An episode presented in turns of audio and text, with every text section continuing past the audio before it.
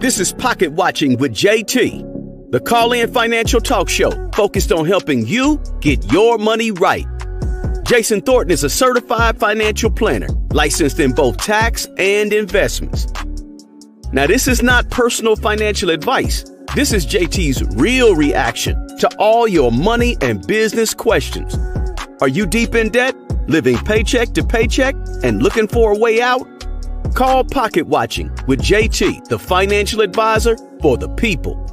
Need more? Book your personal consultation with my man JT at pocketwatcher.net. Now, let's go pocket watching.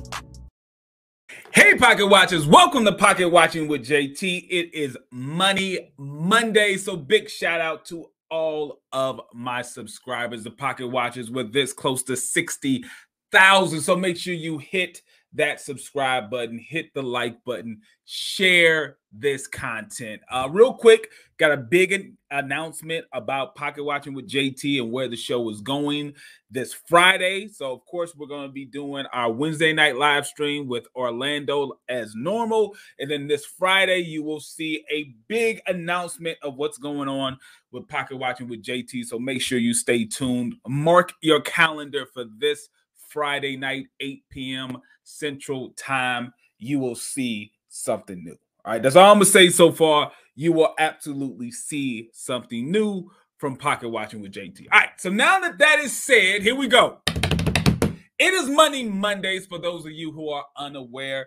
This is a show that I really try to focus on taking on your phone calls about your personal financial problems, uh, any questions that you have about money, money management, stuff like that. I am your certified financial planner here late night on this show. You can give me a call, and I do the best I can to give you a financial tip to help you. It could be a personal finance question or it can be a business question. But before we get into that, and y'all can start calling, you can give me a call 515 602 9778. 515 602 9778. But before we get into that, we got to have a conversation about this new Bank of America no down payment, no closing costs, no credit score mortgages as you saw on the screen, you do not deserve a mortgage with no down payment.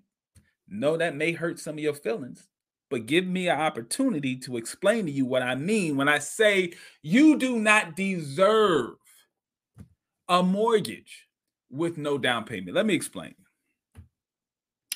I understand that home ownership is a foreign concept to a, no, a number of people. To a number of people, uh, it's somewhat of a foreign concept. A lot of people have been renting all their lives, and this sounds like a great plan. No money down, no closing costs, no credit score. Sounds really, really, really, really good. But let me give you guys a little insight of you know how this stuff naturally works. Shouts out to Dre. Thanks, Dre. Let me give you a quick insider look at this thing. No money down mortgages. For those of you who are somewhat young, maybe you forgot about a little recession that we went through back in 2008. Now, obviously, there's a lot of things that contributed to the recession back in 2008, but let me just explain to you. If you do not have the money for a down payment, you should not have a mortgage. That's number one. If the things that's stopping you from getting a mortgage is your credit score, then guess what? You should not have a mortgage. If closing cost is the thing that is stopping you from buying a home, then you should not have a more. All of these things have absolutely nothing to do with your race. I'm going to say it again. Having the ability to save up money for a down payment is not a race based thing. That is a spending habit thing. If you cannot save up enough money to put down, in my opinion, 20% down on a home, you shouldn't buy that home. I don't care if there's a loan product that allows you to uh, put down only 3.5%. Honestly, in my mind, if you don't have 20% to put down on a home, you should not buy that home. Right? That that is just my thinking. That's that's how it goes. Now, if you do not have a good credit score, and shout out to CJ said, JT, Bank of America office seems a lot like a workaround, right, to the subprime lending regulations post 2000. Yeah, man, we're going to get into it, CJ. We're going to get into it because it seems real familiar. But if you don't have the money, or uh, if you don't have a credit score, like if the thing that is stopping you from getting a mortgage is that you have a bad credit score, then guess what, buddy? Guess what? You shouldn't have a mortgage until you take care of the things that you have to take care of with your credit score. That means you probably got a lot of bad debt on that credit score. You done ran off with the bag, right? Meaning someone, for whatever reason, gave you money, gave you a loan. You decided for whatever reason you were not going to pay that loan back. So what happened? You got a bad credit score. Whose fault is that?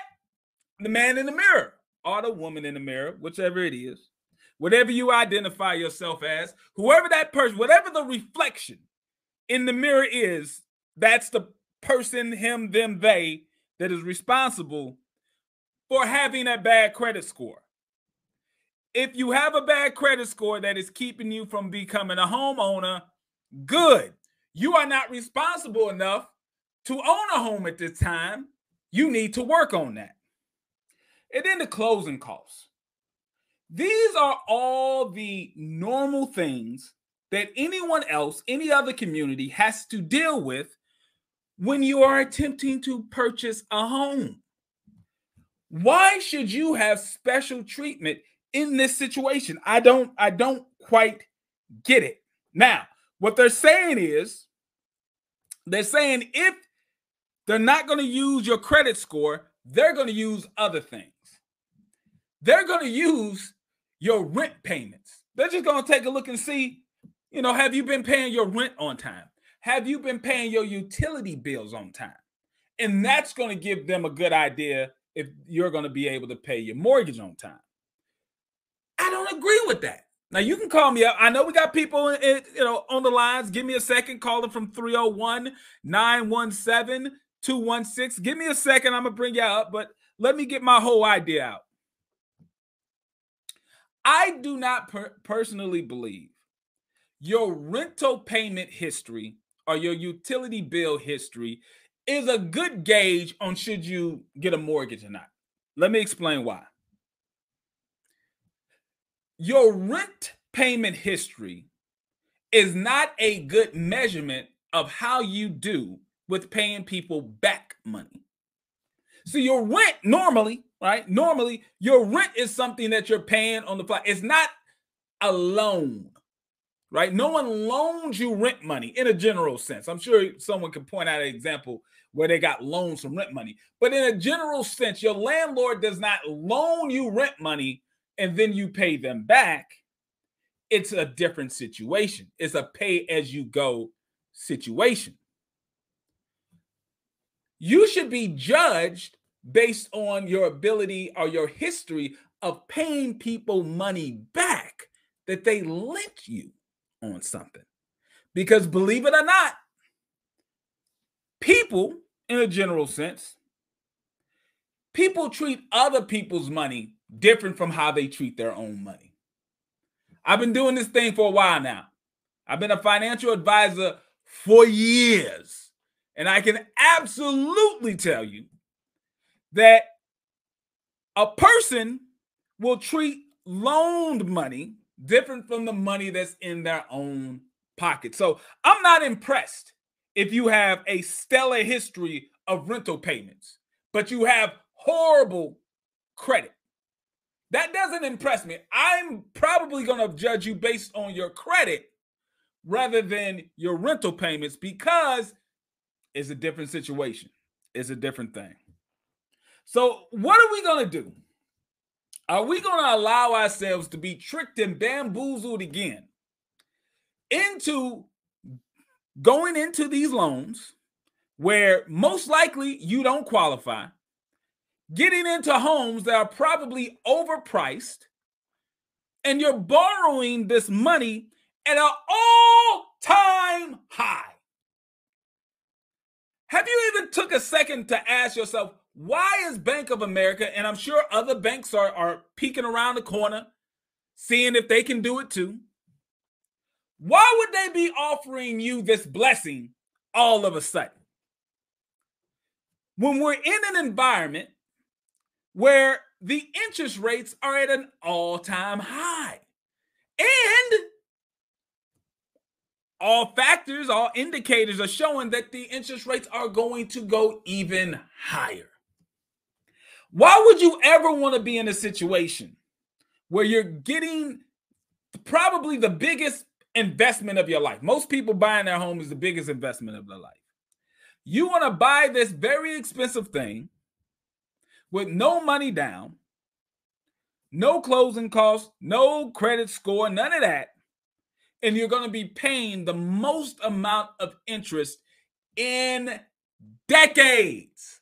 In decades. See, most of my trolls, they are the conspiracy theorists. I'm not the cons- conspiracy theorist. The only question I ask is just yesterday, the banks were the bad guys. Banks were the bad guys. But now, since they're offering Negroes no money down loans, the banks are the good guys. And here's another thing. Hello? Surprise? This isn't just for black folks anybody can apply for these loans. So if you were thinking that you were feeling special, that this was some kind of end around for reparations, well, surprise, they got you again. Because this type of loan is not only for black folks, anybody can apply for these loans based on where they're doing the loan. So they're doing these loans in cities around America. Now, these cities are supposedly, you know, uh, uh, mostly minority cities. You know how that goes. Mostly minority cities but anybody can apply for these loans within the location. So it's not exactly what people are trying to make it sound like. I'm sure there's a bunch of real estate agents that are doing backflips and acting as if this is the greatest thing in the world. But remember how they get paid. They get paid when you buy or sell a house. So uh, it's a little tough for me to take uh, advice from someone who has a conflict of interest to the individual client. So that that that's my piece. That's what I'm thinking. That's my rant.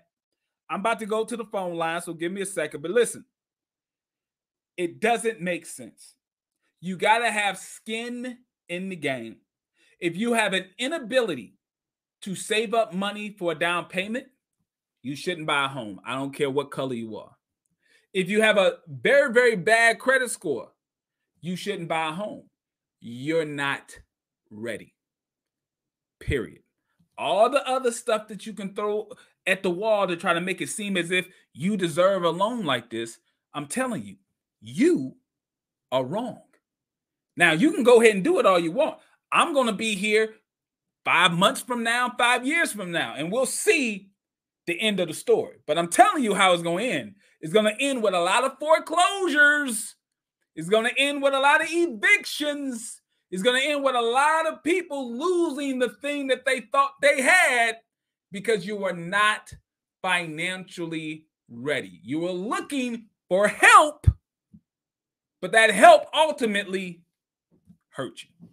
All right, so that that's my rant for the day. Let's go through these callers. I got caller from 301, caller from 917, then caller from 216. Now listen, make sure if you're on the phone right now, talk to me directly to the phone. Whatever device you're listening to me on, turn that down because I know you can hear me directly through the phone. So here we go. Caller from 301 area code. You are live on the air with Pocket Watching with JT. What's going on? Good evening, JT, and thank you for all you do. I'm most grateful, and the world definitely needs more of you. Oh, that's too that's too that's too good say, of a compliment. Um, thank you, thank you. Yeah, and I, I truly believe that. You know, um, we walking into a burning building, mm. and anytime it's something just for us, like you said, it, it's a big trap. And I just beg my brothers and sisters out there, any color, race, nationality, I don't care, do not walk into that. You know, nothing from nothing leaves nothing. Nobody out here to give us nothing. Right.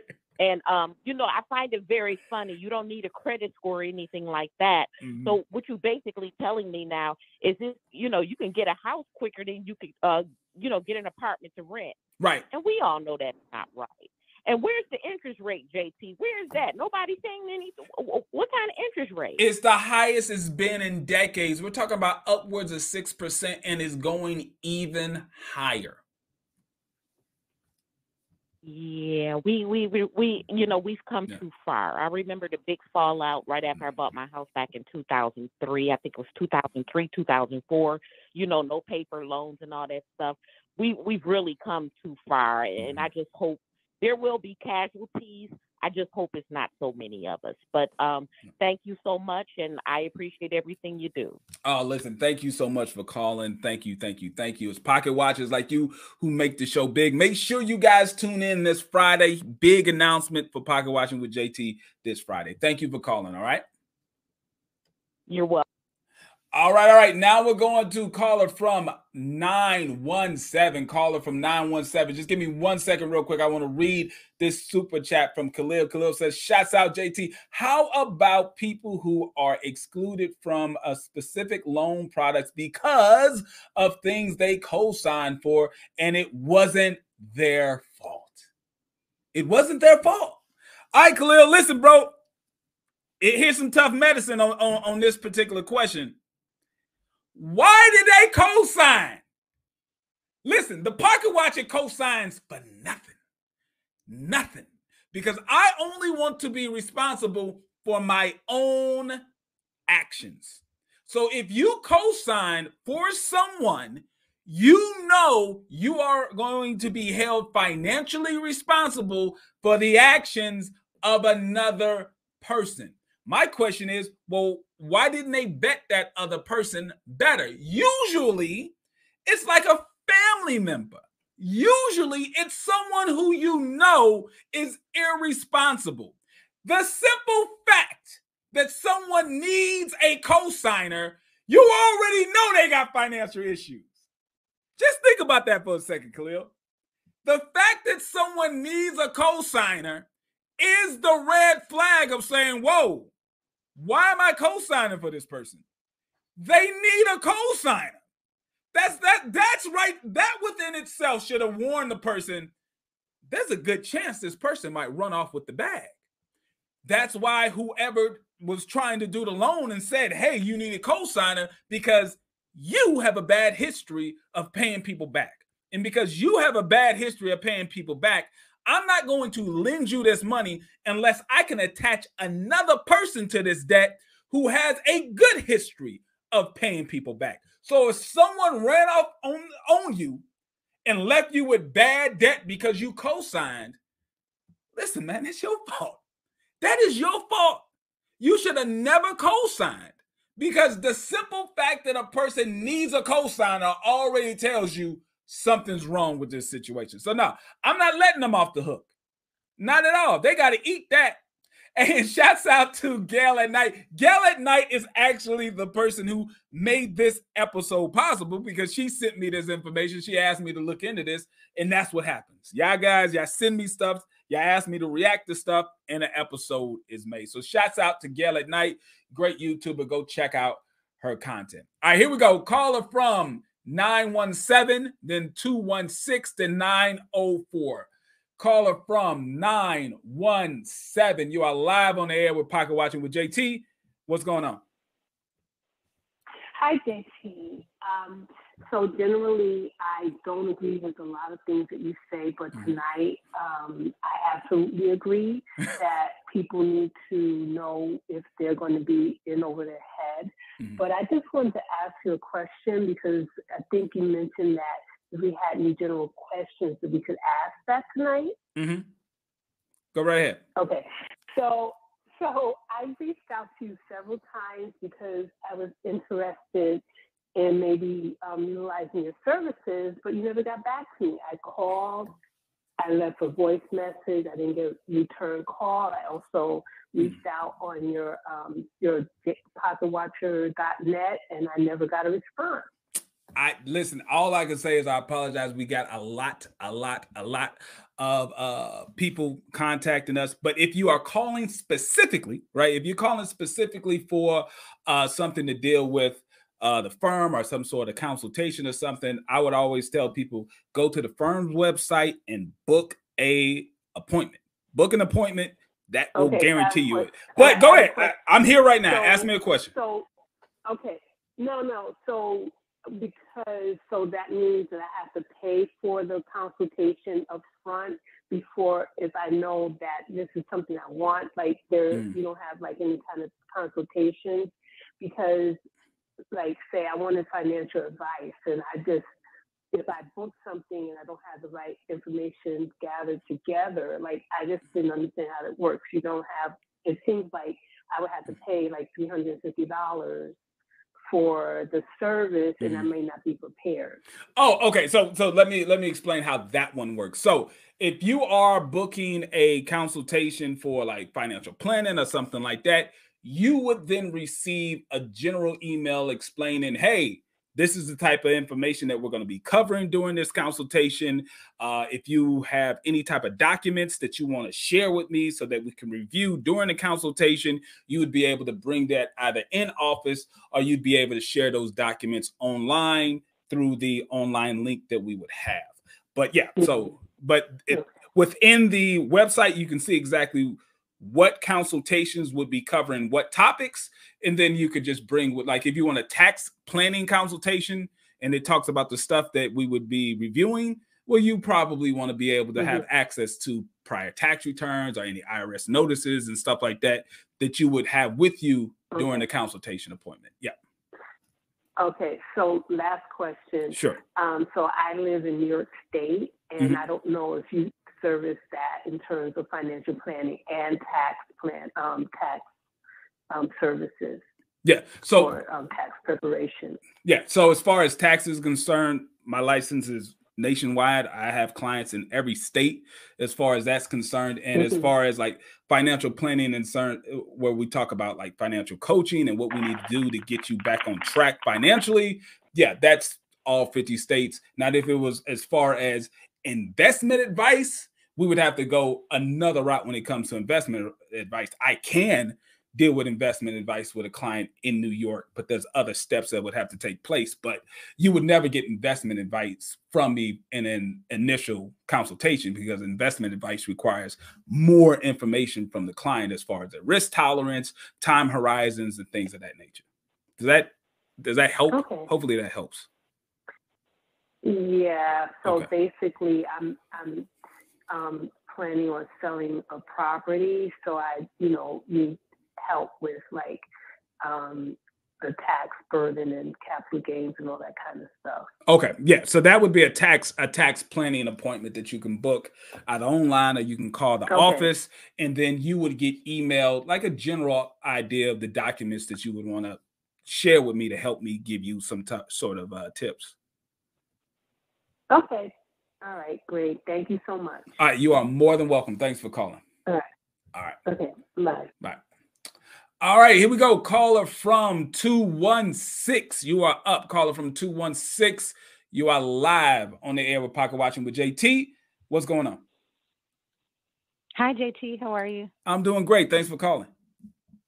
Hi, this is Marie from Cleveland. Um, so I was calling because um, I heard about this program as well, but it kind of reminded me, and, and I don't know all the details of it, so I'm not um, totally sure if it's going to be exactly like the program that I'm thinking of. Mm-hmm. But there is a program out called uh, the NACA program, and I forget what the acronym stands for, mm-hmm. but it is a um, program that was set up years ago um, to help uh, mostly low income, middle income individuals get into homes without a down payment, mm-hmm. closing costs. I mean, it basically sounds like what it is Bank of America has been doing, but they've been doing it through, you know, a, a nonprofit has been running that particular program, mm-hmm. and then they hook up with the banks and um, get people in the homes and the and it, has been running for like a, a, a, almost 20 years at this point and um, last i checked they have a very very low um, foreclosure rate um, or like late payments and, and things of that nature mm-hmm. but part of the reason is because the program um, even though it's no money down no credit score and all of that it is actually an incredibly strict program. Okay. It takes the average person who goes through the NACA program um, almost two years to actually mm. get approved because even though they're not checking your credit, they're looking at your bank records. They're making sure, um, they, even though they're not checking your credit score, they are looking at your credit report right. and they're looking to see if you if you owe anybody any collections, this, that, and the third, that you pay those things off um, that you um, are up to date on your utilities, rent, and all of that. So it's like it reminds me of like like an old fashioned manual underwriting. Right. Yeah. Yeah. Yeah. Yeah. Where I'm... they really really are looking at the person. But I mean, like I said, for a lot of people who go through the program, mm-hmm. um, you know, they they tend to do really well, but there's a lot of hand holding there of making sure that for two years that you understand this is what it's going to be like to be a homeowner. This is how you're going to have to be, you know, responsible with your finances, um, this, that, and the third. So if the Bank of America program is, you know, similar to that NACA program. I don't think it would be a terrible idea. But if it's, it, but if it's just a way to fast track people into these high interest loans and overpriced homes, then then obviously that's going to be um, a problem. And I and I'm and I would be concerned that um, you know uh, the government wouldn't step in to say eh, this doesn't kind of make sense. Mm-hmm. Um, that being said, I also think just um, from uh, from a, a capitalist uh, standpoint, I think um, with a lot of the things that are going on in the country. Mm-hmm. And I, I think a lot of these banks are coming to realize that people tend to be more conservative when they become homeowners. Um, they care more about um, the, the quality of the school. they care more about the safety, this, that, and the third in right. their neighbor in their neighborhoods. And it, it just so I, I think with with um the culture the way it is now, and there there tends to and, and people seem to be leaning kind of you know center left. I think this may just be a psychological ploy by the um by the banks to figure out a way to how to um, get uh, you know citizens to kind of revert back to being a little more conservative just because homeowners just tend to be more conservative than people who you know aren't in, invested in a, in, in a piece of property or, or, or, property owners. I mean, that's basically what the country was founded on was being a property owner. Yeah. Um, so that's my opinion. Mm-hmm. And um, I, I do hope I do hope that the Bank of America program is more like NACA. Right. If it's not, then I'm I am really concerned that um like it'll it'll it'll be a failure and uh, I'll take my comments off the air. Hey, listen, thank you. Great call. A, a bunch of things that I had to take down here and, and talk about. That was great points. Now, the uh, the NACA program in the way that you described it makes absolute sense as to why it would have a low uh, foreclosure rate is because the program is basically making the individual do what any normal person has to do on their own. You're talking about two years of making the right personal financial decisions in your life. Even though they're not basing it on the credit score, they still have to go back and fix their credit, even though that credit score doesn't matter. But if you're going back and looking at things that are in collections, looking at things that are negative on your credit report and fixing it, well, that's that's what fixing your credit is right? That's literally what fixing your credit is. So I can understand why that program, based on you know, the way you described it, is actually a, a good program and successful. I don't believe that's what this is going to be. It doesn't seem like that's what this is going to be. And I would I wouldn't be too worried about the banks uh making people more conservative because the Democratic Party would never allow such a thing. The Democratic Party would basically say that these programs are somewhat racist if it was making people look like they're being more conservative in their ways. Because just like the caller said, when you become a homeowner, stuff changes. When you become a home a homeowner, you do care about what your neighbors do a little bit more. You care about who's hanging out outside your home. You do care more about the school districts and stuff like that. When you become a homeowner and you have, you know, some sort of skin in the game as far as what's going on in your neighborhood, you do demonstrate some more conservative values that people who, you know, the black community normally puts in the power would not go for that whatsoever. They're not going to go for that type of stuff. So I wouldn't be too worried about that. But here, here's here's something I want to uh, talk about before I bring on this next caller from uh, 904. If you look at the default rates between an FHA loan, those are the loans that are government-backed loans where you're uh, you do have to have a somewhat decent credit score, but it's like the low 600s. I think it's like 620 or something like that. At least it was at one point you know, they the down payment isn't 20%. The down payment's more like under 4%, stuff like that. When you look at the default rate, at least in October of 2020, the default rate for those loans were like 12%. The default rate for a conventional loan, loans where your uh your down payment has to be higher, like 20%. Your uh credit score has to be higher. It was 3%. So you got 12% default rates on FHA loans and 3% default rates on conventional loans. So to me, what that basically says is outside of a program that makes you actually become a responsible financial adult, if you give someone a mortgage who normally would not qualify under regular underwriting rules, it's more likely that that person is going to default because they never should have had it in the first place. That's just what the numbers say. But here we go. Caller from 904. You are live on the air with Pocket Watching with JT. What's going on? Hey JT, how's it going? Good, good, good. T- make sure you talk directly into the phone. All right, good. Can you hear me now? Yeah, go right ahead. Yeah, um, there's probably a lot of people with a lot of strong feelings for this one. I, um, I don't know why. It seems, right. It, it seems pretty straightforward.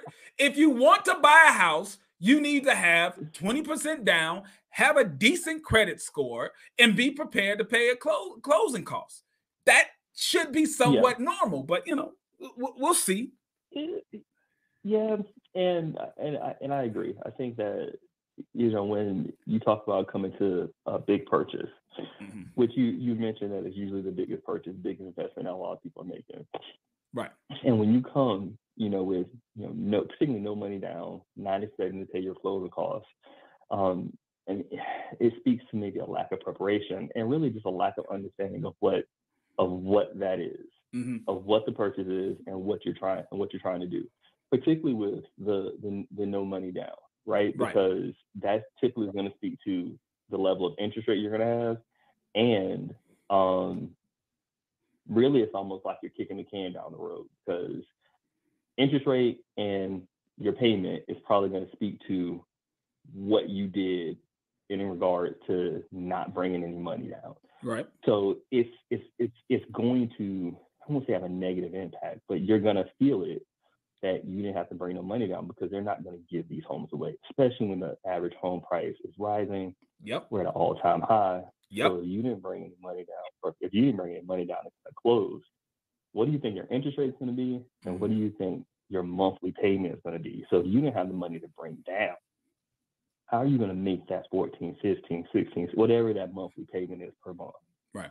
And I, I don't, I, and I don't think that a lot of people think about that And the bank's not really thinking about that because they're just trying to get these mortgages out to, you know, package them in securities. And that's this whole other thing of like what we got, what we got, what got us in trouble in 2008. But um, it's not going to be anything like that program that the previous caller was talking about because they're not, the bank particularly is not interested in none of that. They're not trying to keep you in. Who, they're who, trying to yeah, and who's who's paying for that? Yeah. Just just think about that for a second. Right. Who's paying for the staff to hold the hands of this borrower for two years and stay on top of them and make sure that they're doing all the things that any other responsible adult should be able to do on their own? Who's paying for all of that? Is the bank doing that again? Because once again, I thought the banks were the bad guys. Just, just, just about a week ago, about a week ago, the banks were the bad guys. Now the banks are the saviors, the nice guys who are going to help Black America close the uh, racial wealth gap with programs like this. Wh- wh- which is it? Either, have either to- they're bad guys, they're predators, or they're the good guys. They can't be both. They can't. And it really just goes back to understanding kind of what your condition is and what you're doing. Like, mm-hmm. what are you signing up for? No money down, no closing costs. What does that actually mean? Is that going to be some nice low interest 15 or 30 year fix? Or is that going to be some seeming high interest rate or wor- even worse, some variable interest rate that's going to jump up on you after the first 18 to 24 months? Mm. And I think that's what people just really got to focus on, just understanding like what you're doing, why you're doing it. And if Right. it seems too good to be true, it probably is. The only thing that I would um I would diverge a little bit is that I for um FHA, you know those those programs where they allow you to bring in 10% or in some cases 3.5%. I do think that those can make sense for like young professionals, people who are just getting started, they want to get into a home, get their life started. They could save the 20%, but and that could take them a couple years or maybe a year depending on like how where they fall as far as salary, other things they have going on Right. That 3.5% allows them to do it quicker. Um, but the cash flow, the money, the credit, all that stuff is there. It's just that there's a difference in having to bring $15,000 to closing versus like $50,000 to closing. And I think that could be appealing to some. Now, you still can make the argument that if you can just save the 20%, wait until you have the 20%. But I do think that's attractive to some to get their life started, to just go ahead and get that 3.5 and Mm. But make sure everything else is in, in place. let's to think about let's But think do about the long term effect of that though. Think about the long term effect. I, I know, instead, yeah, instead of doing yeah, I- instead of doing the 20% down, you're doing like the Mm-hmm. 3.5% down. Okay, so that means Mhm. you are financing more of the loan with the smaller down payment. Over 30 You are. years, you're going to pay more in interest than you're saving on the smaller down payment. So you're in Yeah. Overall, you end But up most- with more money that you're giving to the bank. You're just not doing it on the front end, you're doing it on the back end. Ultimately, it's dumb. Mm-hmm. It makes more sense to save up the 20% now rather than pay much more in interest over the lifetime of the loan. I don't disagree. I think that's a valid point. Mm-hmm. Most people, young professionals, you know, people thinking about when we were first getting started, friends and colleagues, Mm. we're gonna refinance anyway after a couple years. So I mean, I'm just telling you, be honest, we're gonna refinance anyway. That's not gonna be the that's not gonna be the, the structure of loan moving forward. But you make sense. I'm just telling you, like the mindset of people Right. who like have everything in place Mhm. but the choice is I want to do it now or do I wait, you know, two years, 3.5, 20%. It's a decision point. Again, you just have to understand what you're doing. Your point is right. I'm Right. just saying that there's another, that a lot of us take another way to it. And, and just, again, you have to here- here's the you have to here's the thing with that. No, I under, no, I understand. I get it. What I'm saying is that mindset is wrong. I'm trying to keep people who are leaning on that way of thinking, and I'm trying to shake them and let them know your mindset is wrong. Oh, don't worry about it. We'll refinance later. Well, if you bought a house two years ago and said that you were going to refinance later, how smart do you look now? Rates are up. So it doesn't work out that good. Now, let's say rates It go down. It, it- Listen, it let's- doesn't work. yeah. It doesn't work out. But what if, what if, what if, listen, listen, what if It the rates out. actually It went down? out, but even if the rates go down, people act as if refinancing is just a push of the button. You are getting a new loan. With a new loan, there is new cost of that loan. You're going to have to pay fees again. And most people, when they refinance, they prefer to refinance in a way where, hey, I want to make a lower monthly payment. So, what am I doing? I am taking my new balance that I paid down, I guess. But if you only spend a couple of years on your loan, you really didn't pay down the loan much. But let's just say, for example, the loan is a little bit less because you have more equity. Well, all you're doing is kicking the can down the road for a fresh new 30 years from the point where you're refinancing. So, yeah, my monthly payment is less, but ultimately, you could be in a situation where you're just paying more money in the long run anyway. So, it still does not make sense. It's best to do the thing right in first place. The first place is mm-hmm. have 20% to put down. If it takes you additional two years or a year and a half to get that money up, you're better off taking the work and becoming disciplined financially and reap the benefits of being more financially responsible rather than I want it now. And because I want it now, I'd rather do a FHA loan with three 3.5% down. And It's just it's over analyzing something that at the end of the day, you're going to come out as a loser. I don't, but I don't, I don't agree. I think that you're you're right. Like the traditional right way is to twenty percent down, make sure you have it. We're talking about people who have all the other things that you talk about in place. It's the timing of what they're doing, and to say that it's going to not work out for no one at all times, that's just not true. No, I didn't say for no one. I'm talking. I speak. I speak in percentages. Generally, structurally, generally speaking, mm-hmm. you're absolutely right. Right. I'm giving. I'm, uh, and all I'm all I'm saying is just giving a different point of view and a perspective, real time. world. These are real conversations that people are having. It's like, when do I do this? Do I do this now? Do we wait? Yeah, and know, that's why I'm, that's why I'm coming. I'm coming as the big brother, the certified financial planner, talking to the audience out here who are in in that mode right now, and they're thinking, "What's the time?" As the big brother, I'm saying, "Wait. You need to wait. You need to wait and build up enough down payment where you have 20% and it makes sense. That's what I'm telling the audience. You need to wait. If you're trying to figure it out and you're saying maybe I should go now, I'm telling you you're wrong. You should wait. And there's a higher, you have a higher probability of coming out of this loan better if you do it my way rather than the way that people are thinking about doing it. I'm just going off the numbers. I don't disagree. No, I'm not, and and and I, and I don't argue with the numbers. It's right. just I think that when you have when you have people, particularly like the, the professional, and, and you've been in school eight, ten years, mm-hmm. you waited to this moment, and you're in this process where you're you you're you feel like you're there, even though you may not actually be there yet. You feel like you're there. To say that you want to wait another, you know, two years or so, when I've already been waiting ten. You know what I mean? Like sometimes that site, I, am just being real with you. I've already been waiting ten.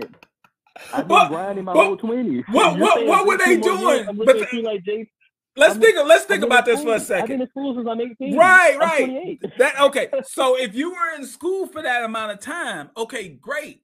Your first priority is should be trying to pay down that student loan. How about we try doing that? Where what, what's going on with that? that? JT, reality speaking, right? That is not at the forefront. Not at 20. That's the 30, and that's the problem. You have that's the problem. I'm trying to correct the problem.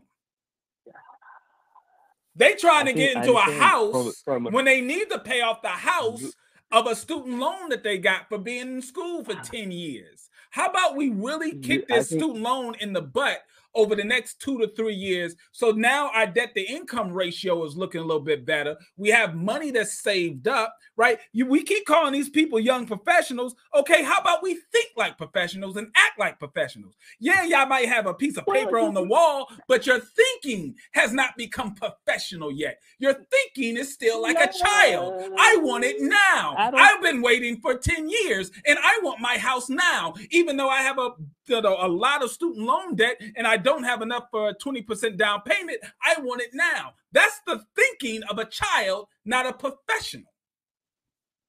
I don't. I, again, I, I don't agree.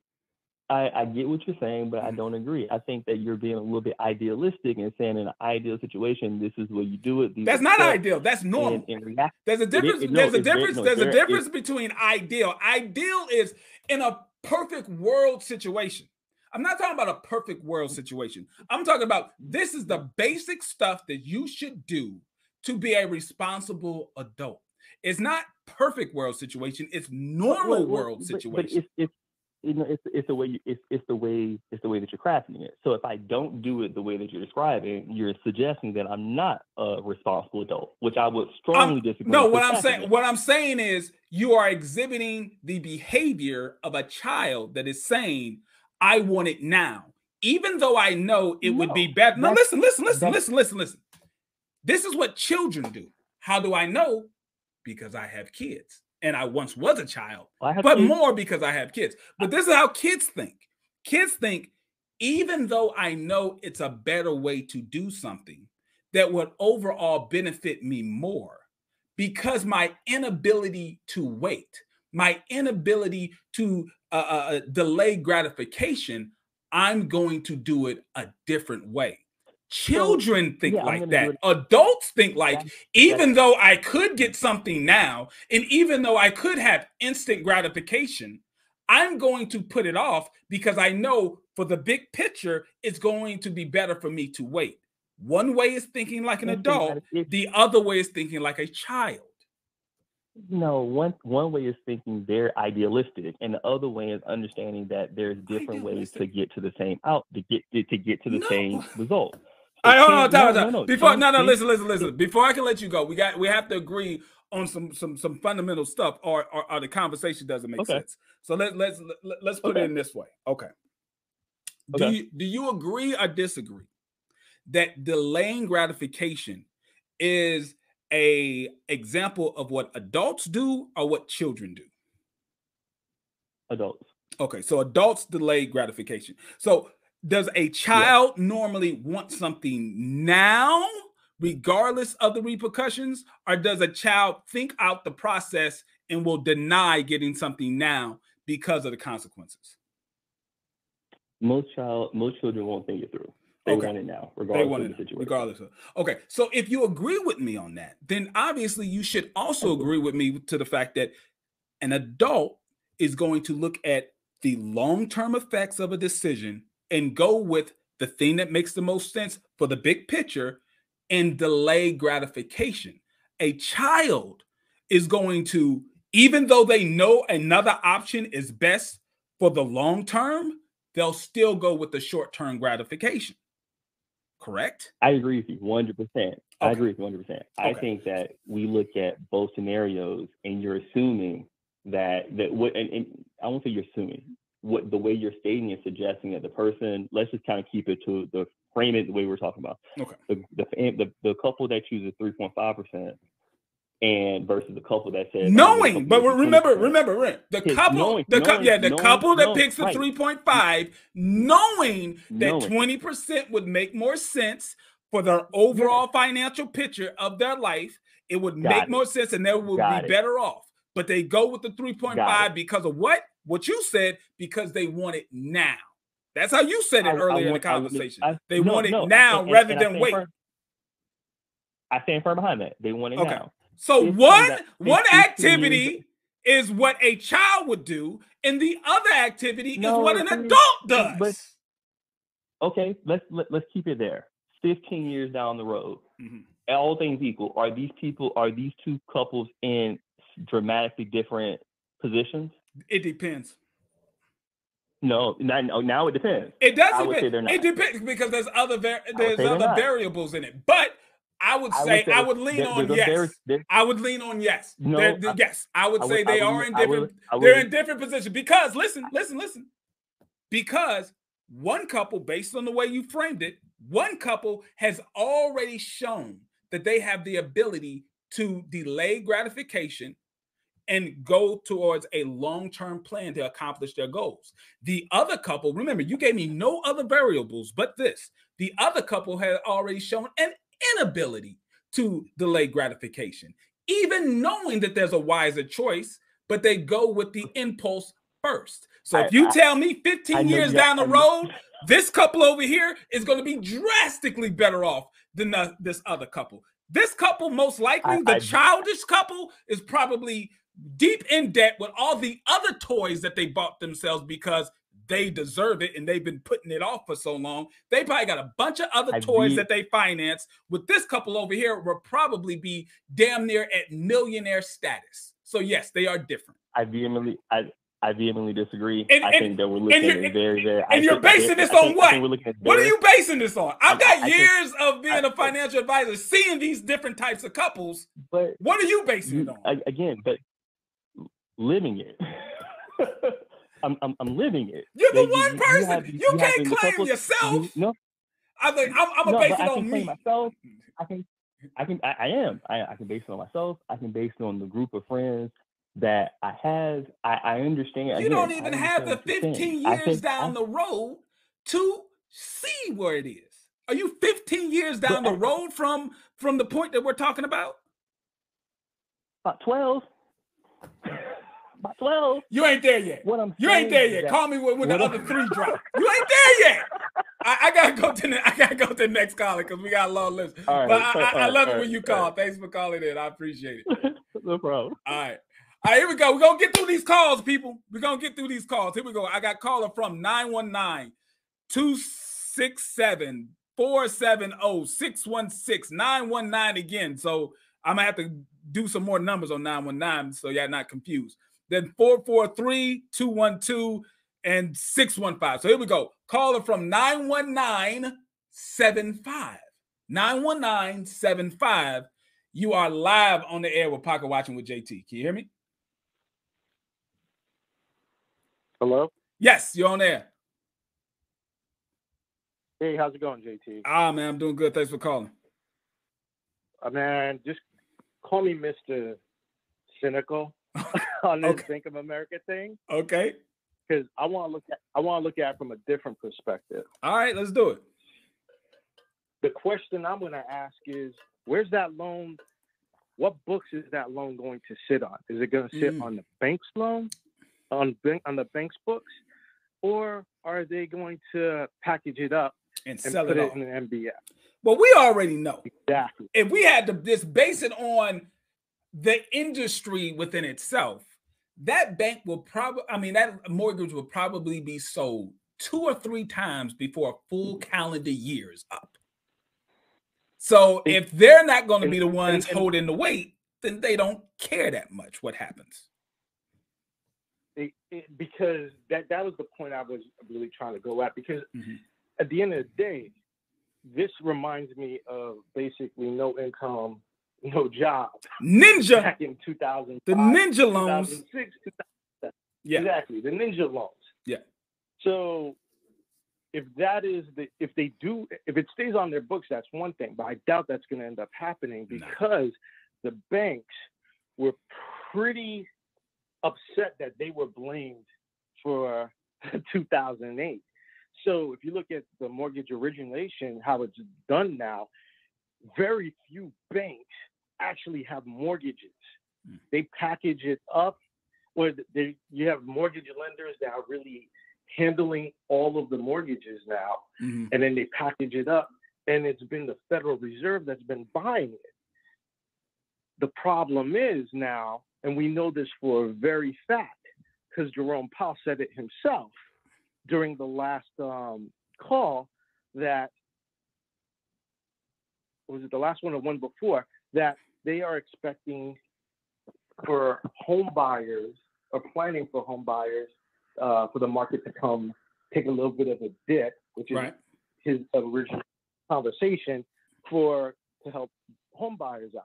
Mm-hmm. So it makes no sense if you look at the overall atmosphere. Why would Bank of America say, you know what, we're going to give out no down payment loan, no credit score. You know, I'm Mr. Skeptical, man. I'm like, yo, why are you just gonna give out in this environment right now where right. uh housing is going down, people and it's getting worse. it's it's actually ramping up even more. Right. And uh, for them to all of a sudden offer this makes no sense to me. So if you play the game theory model of it, what they're going to end up doing is they're going to give out a bunch of loans to what going back to predatory loans like they did back in 2005, 2006, 2007, mm-hmm. and let the black people and the Hispanic people take the blame like they did in 2008, saying that, oh, you know, taking illegal loans and blah, blah, blah. Yeah. When at the end of the day, it was started with the banks. Yeah. They're gonna be like, well, we tried. We tried to help the black and brown people become homeowners, but you know, it's it's all on them. We tried, and they, you know, they couldn't do it. Once again, sorry, you know. So what it is is like, and and and I feel sorry for, you know, for black people who are really excited, who want to own a home. Right. They're gonna jump at this, mm-hmm. being very impulsive, like the last caller was sort of um, trying to argue for, but not understanding that the quickest way you go bankrupt is by leverage. Yep. And that's exactly how uh, you're going to end up because if the economy goes down, if we're already in a recession, but if the recession really gets worse, like um, it's predicted to be, you know, mm-hmm. if people are, are sitting there listening to the to the you know what the smart money is doing. They're getting out of the markets. They're, getting, they're selling all their. There's stock. people who are getting out of the market. There are large corporations that are sending out private memos to everybody. Say, hey, we, we're gonna start laying people exactly. off because we know that we're going to go into a recessionary period where we're not going to have as much demand for our services and our goods. So we're preparing ourselves already for the uh, winter storm that's coming. That's what the smart money's exactly. doing. I, exactly. And I really, you know, would encourage everybody to mm-hmm. really listen to what Michael Burry's doing on Twitter. Michael Burry was the person who discovered all the fraud going on back in, in 08, yeah. And in, in 2008. Yeah. So, you know, and like him, I've been I've been stacking my chips, getting ready too for when when everything kind of blows up. Oh, because we, I, I, I, we all know that you know this is this is this is game theory, mm-hmm. and and honestly, if if these loans were to stick on on Bank of America's books, they know that they're going to get bailed out by the Fed. That's what they probably would be because hoping for.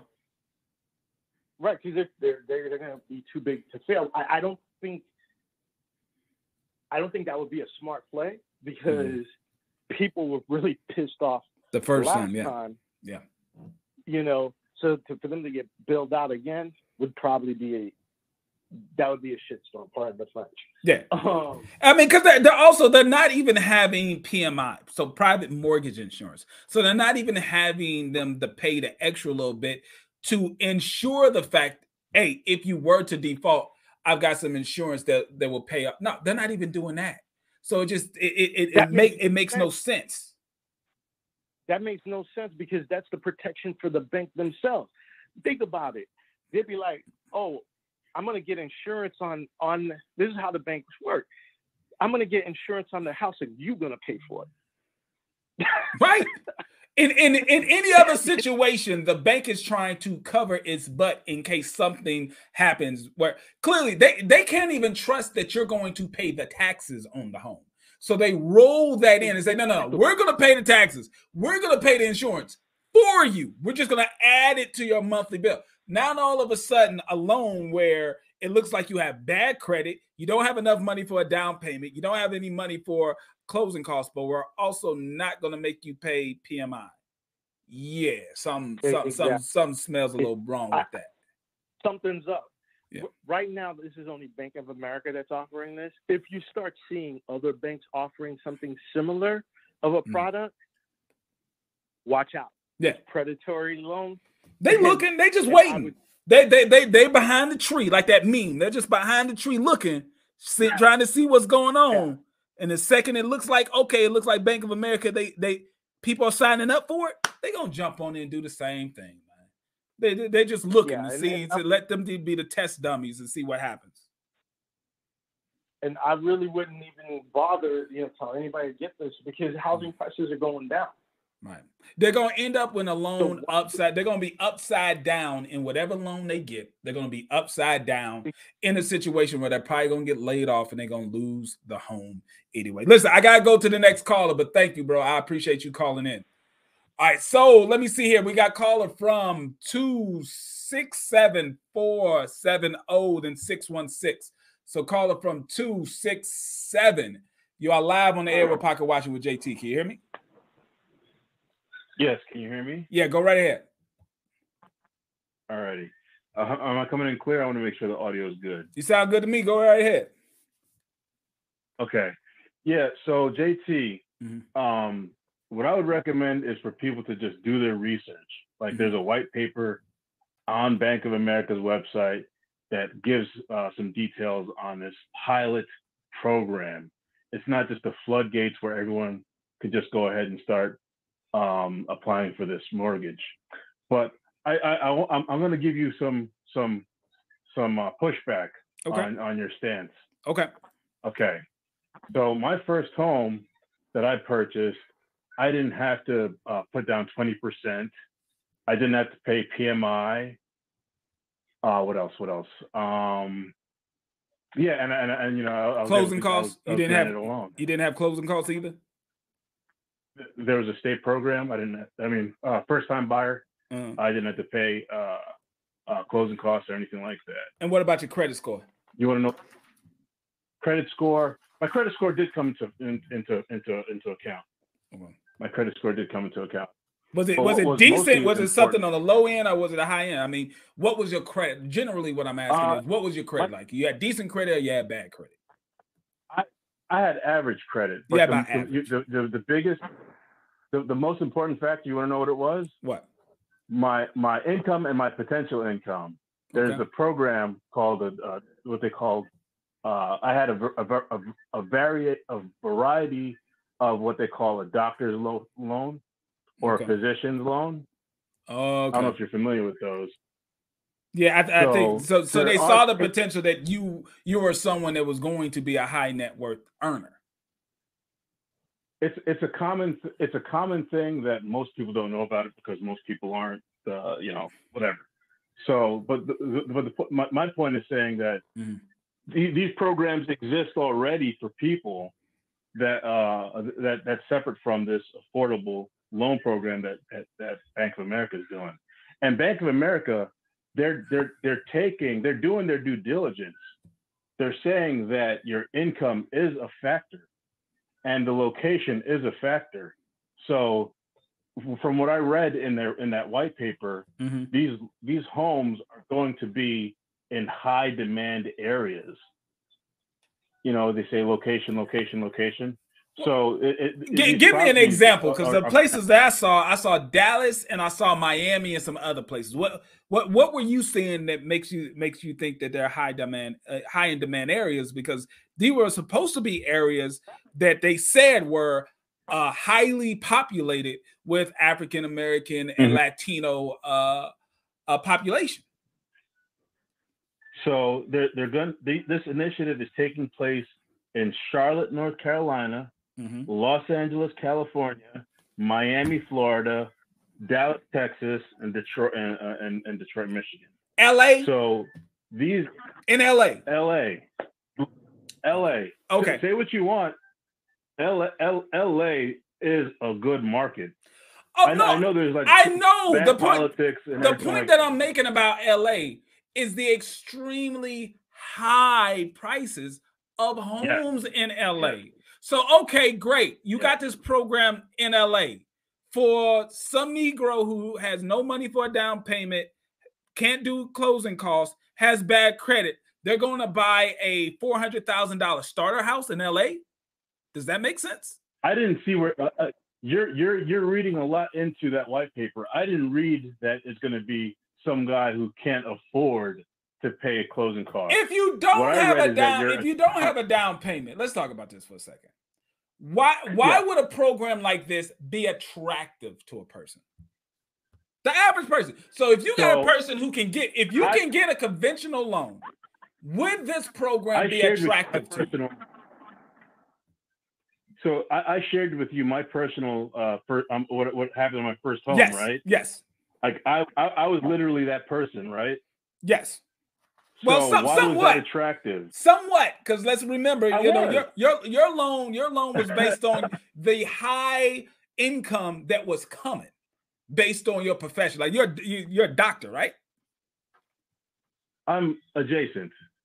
You're you're you're within the medical. I- I- You're within I the have- medical field where people normally I'm, make. I'm, I- I'm, I'm assuming a high, I'm a income. high earner. You're a high earner. Yes, high Okay. earner. Yeah, you're a high, High earner. earner. So let, let's take a couple of steps back and think about this. In your situation, you are a high earner or someone who was right on the edge of being a very high earner. And the bank is looking at this and like, like, listen, he might not have it now, but he just got him a check.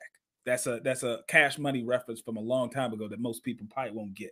He might not have it now, but he just got him a check. So they're looking at it like, okay, he's going to have the income to get this thing done. Now, would it make more sense if he waits a little bit and just delay gratification for a couple of months to a couple of years? Yeah, but he he's gonna get it, so we're gonna get this thing done. All right, great. But in the areas that they're talking about, in the way that they're saying that they're gonna help close the uh, uh, racial uh, wealth gap, that's not people who are high net worth earners. High net worth earners, whatever color they are, they're going to buy homes regardless. That does not move the needle when it comes to talking about helping close the uh, racial wealth gap. You are going to get a home with that program or not, correct? It would have taken longer, and that's where I think the disconnect. That's where that's where I think you you have a disconnect. Okay. I am so glad that I took advantage of that program because if I didn't, I would have taken it would have taken me years to get into my first. You know, you, you you know how it is. You starter home or whatever. And it, would have taken me years to do that. Why? So so Why, why would it why exist. why would it took why would it have took you years? Why why would it have been that much longer? What shortcut did just this give you? I had just I had just graduated. Right. You know, just just starting my profession, just starting my career. Right. So I, I, I hadn't amassed the salary and earnings that I had. Right. That, that it would, it would have just taken longer. And and and and what I'm what I'm ultimately getting to is that there are plenty of people out there that are high high earning or new what I would say new money. Right. New They, new they money that Hen- right, right, right. They, they refer to them as, as Henrys, right? Yes. Yeah. Yes. I'm, Yes. I'm, I'm aware, Yes. but here, Yes. here, here's the downfall of the logic. Here's the downfall of the logic. The problem is you can get there on your own without the program. Who's being helped by this program? Not people who are right at the poverty line. This is helping high net worth, high net earners. Are those the people who the government or programs like this really should be looking to help out the little man? Are you the little guy who needs a little help to become a homeowner? Are you are you a guy who worked extremely hard to get into the profession that you're in that demands an extremely high salary and this is just helping chop off uh, about what 18 to 36 months of time for you? I, I, I'm, I'm a higher, but JT, that we re, reread that white paper. No, no, I'm just saying. No, It's no, not- answer, answer the question. Answer the question. Are you, are you, are you the little guy? Are you just someone who this program has helped chop off another 36 months? You could easily do it on your own. I am somewhat the little guy. You're going to disagree. You're going to disagree. You're 'Cause I didn't- I how didn't are you the little guy? In what world are you the little guy? Because if you're the little guy, we gotta go mud. check. We gotta check the definition of what the little guy is. Getting it out the mud. Trust me, bro. I understand. Getting it out the mud meaning you started from nothing.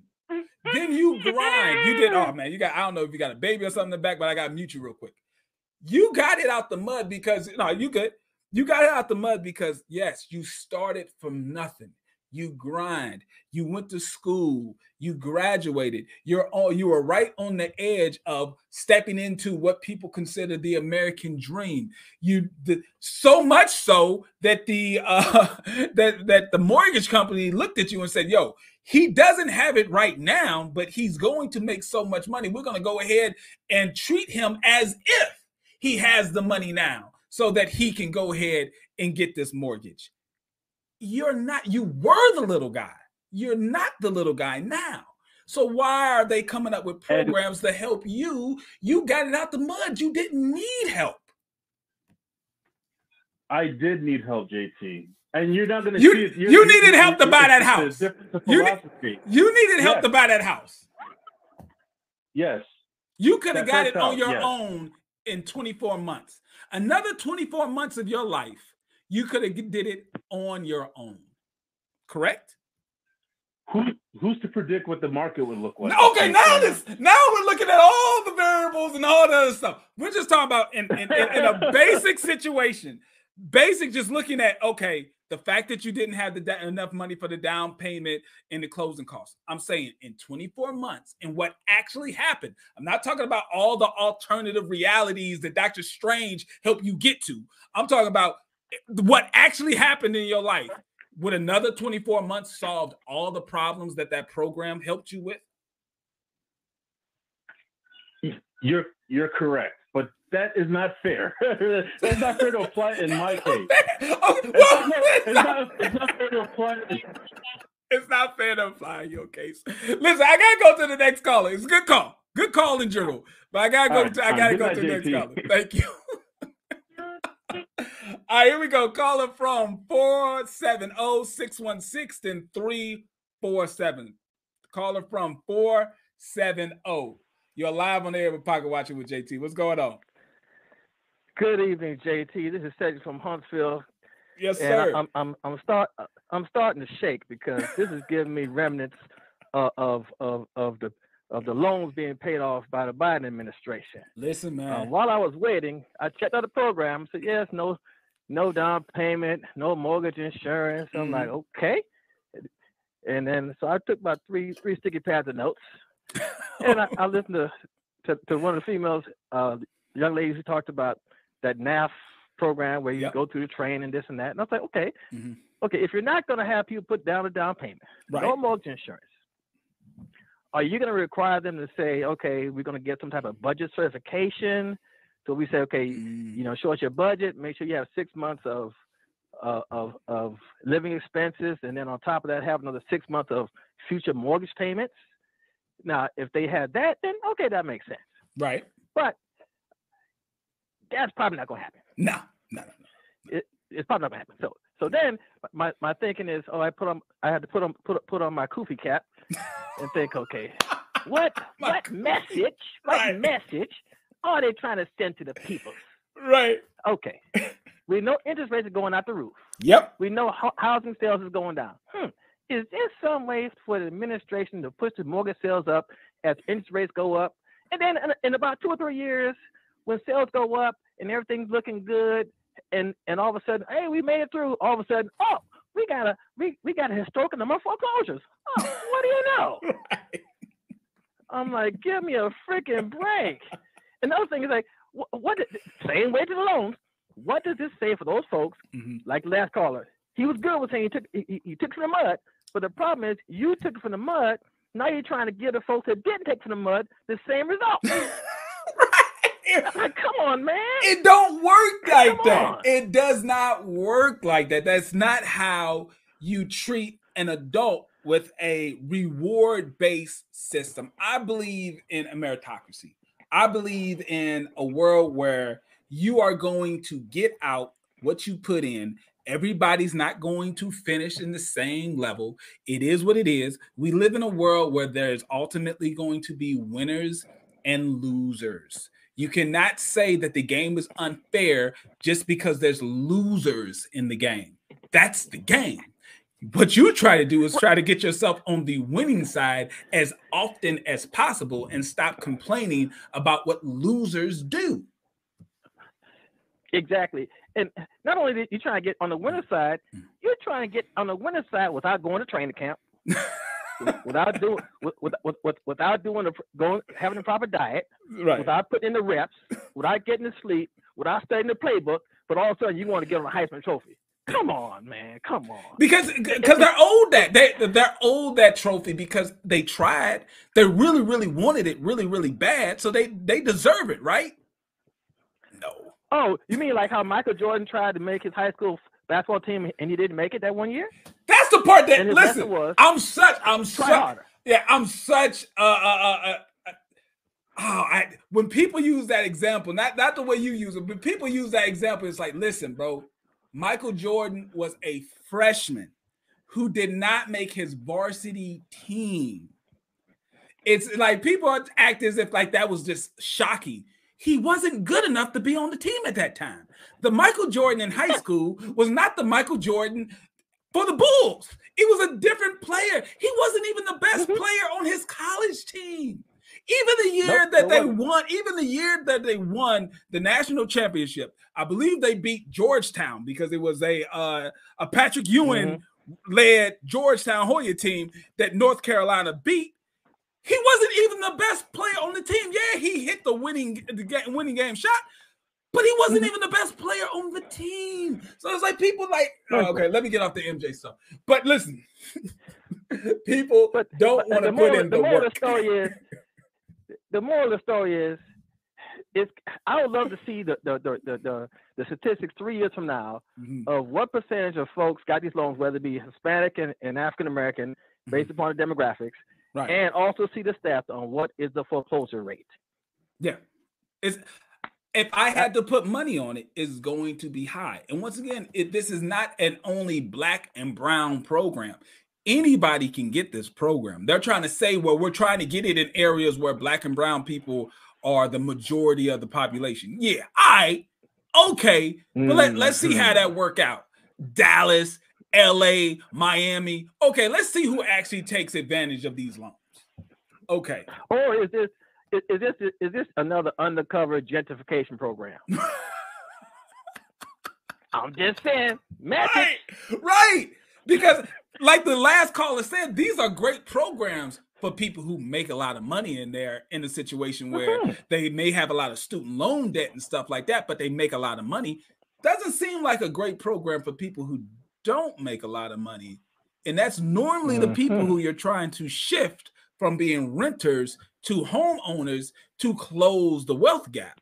That's not what's going on. Mm. But they're trying to mm. put on the mask and the dashiki as if this is for the culture that help poor black and brown people become home homeowners. When, like what you just said, I'm gonna put this down. This could be another play for gentrification because you're just gonna have a lot of young professionals coming to game.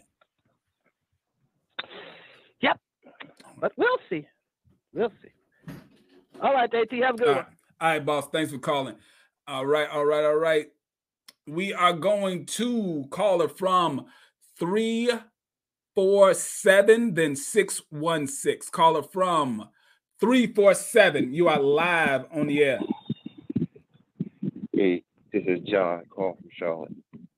Oh, Charlotte, I think they're going to be in your area with this program. What's going on? Yeah, JT, now you playing my playground. I'm about to give you this work, homie. All right, let's do it. Up. So here's the deal. Let's do it.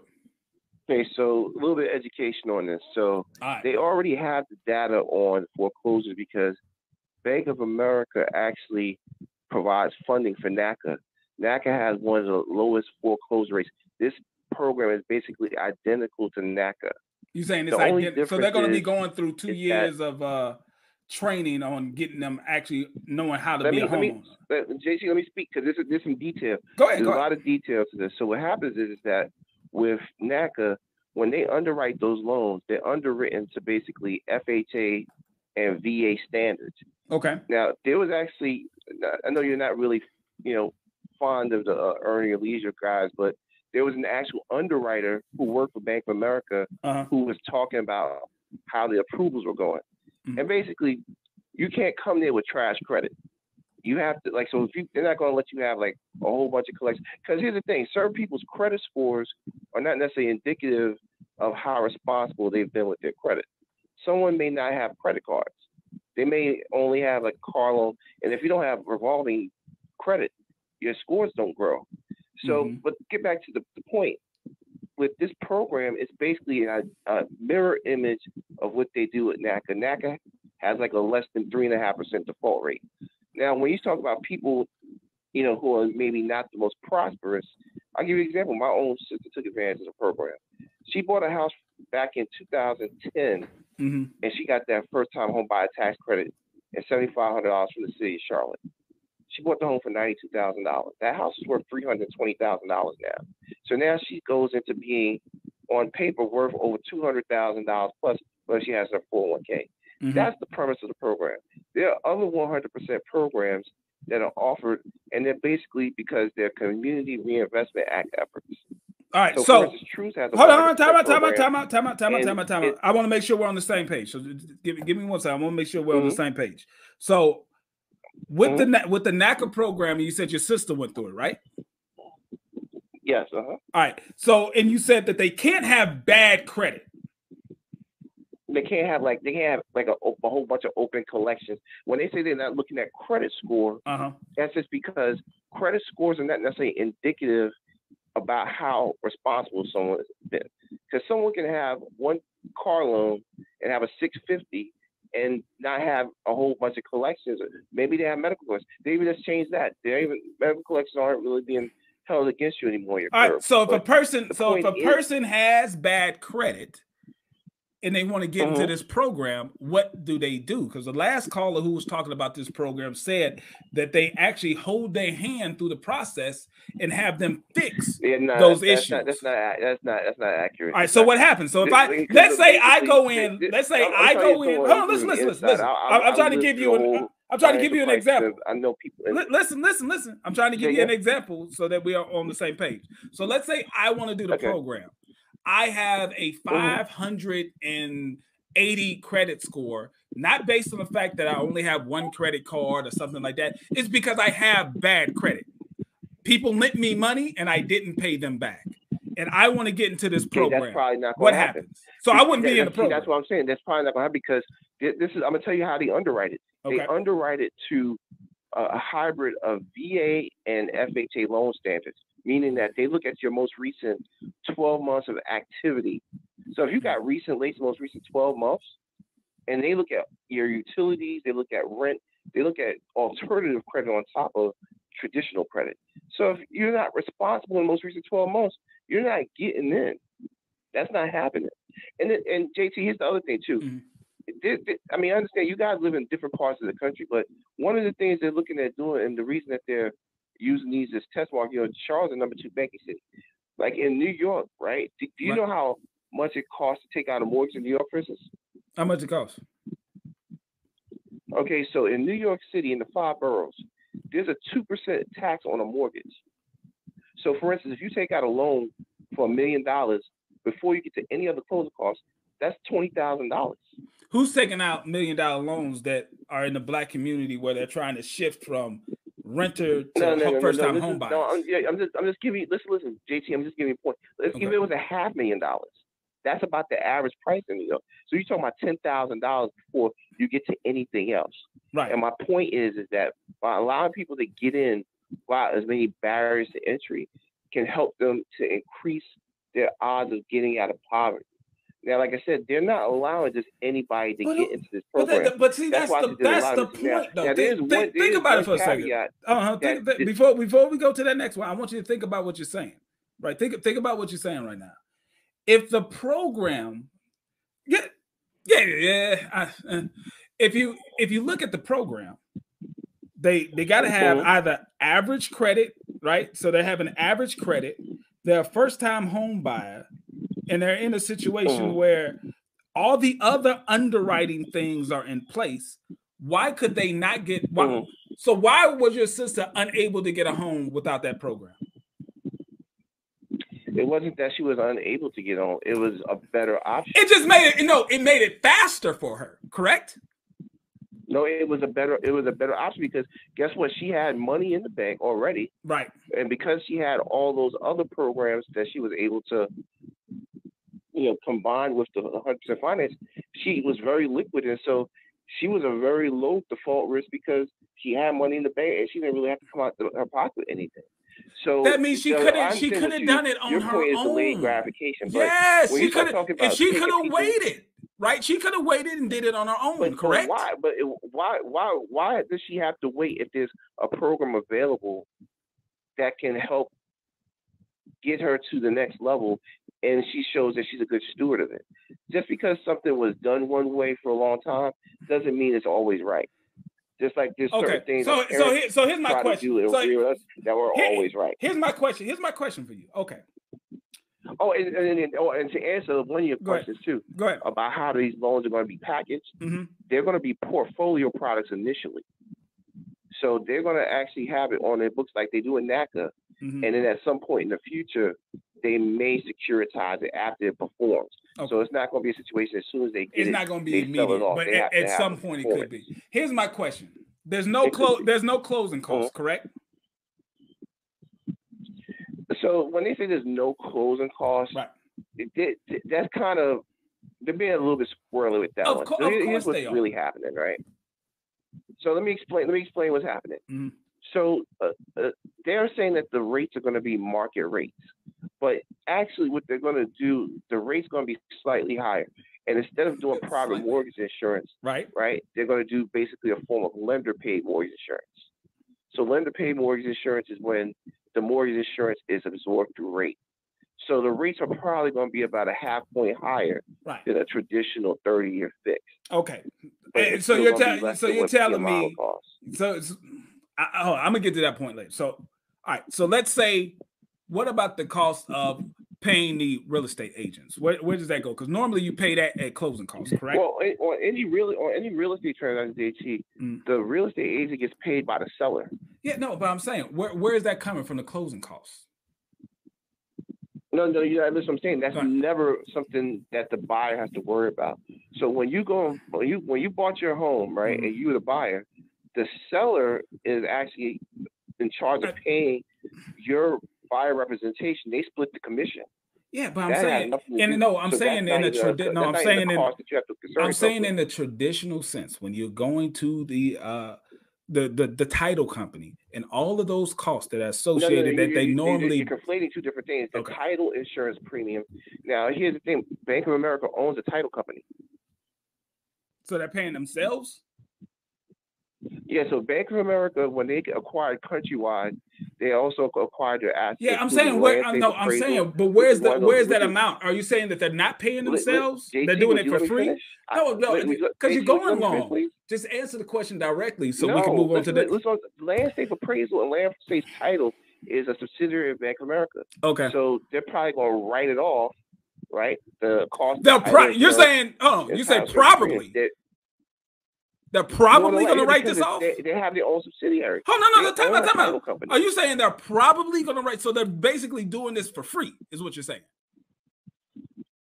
Well, they're going to make some some money off some of the interest, but that's No, no, no, no, no. I'm talking about the fees and stuff where it costs. Where where is that going? I mean, I mean, JT, you know what the average cost of No, originating time out, a time out, mortgage time out. Because before, when you first came on, you was giving me all these examples of stuff that you knew. Now you're using words like probably because you're guessing. You don't know. JT, JT, JT, you got to stop with that. No, listen. They you don't come they- on. they You hold on, Listen, listen. You don't. You don't come in with you. You can't come in saying, "Oh yes, my sister was in the program. I know what this happened. and I know what this happened. I know what this happened." Then when I ask you a question, you're like, "Oh well, it probably is doing this." It either is or it is not. The thing is, the bank is going to make money off this. This isn't a non-profit thing. But on real quick. I got my, my, my brother is in the building. Bring Orlando Minor in the building. What's going on, Oh? Yo, yo, what's going on, man? Hey, I had to bring you into the fun because I, I figured you was around. I had to bring you in on this. I got to finish with this call real quick, but I want to I want to Yeah, hear. I want to Okay, hear what. Orlando got to say. All right, hold on, caller. I'm bringing I'm bringing you in real quick. So so caller, you're you're back on the on the line. What's going on? Yeah, I said you're conflating two different things. You you start going into minutia about who's going to pay title insurance. If they're saying that it's not going to be any upfront money from the borrower. That means they're putting it in. They're most likely putting it into the loan.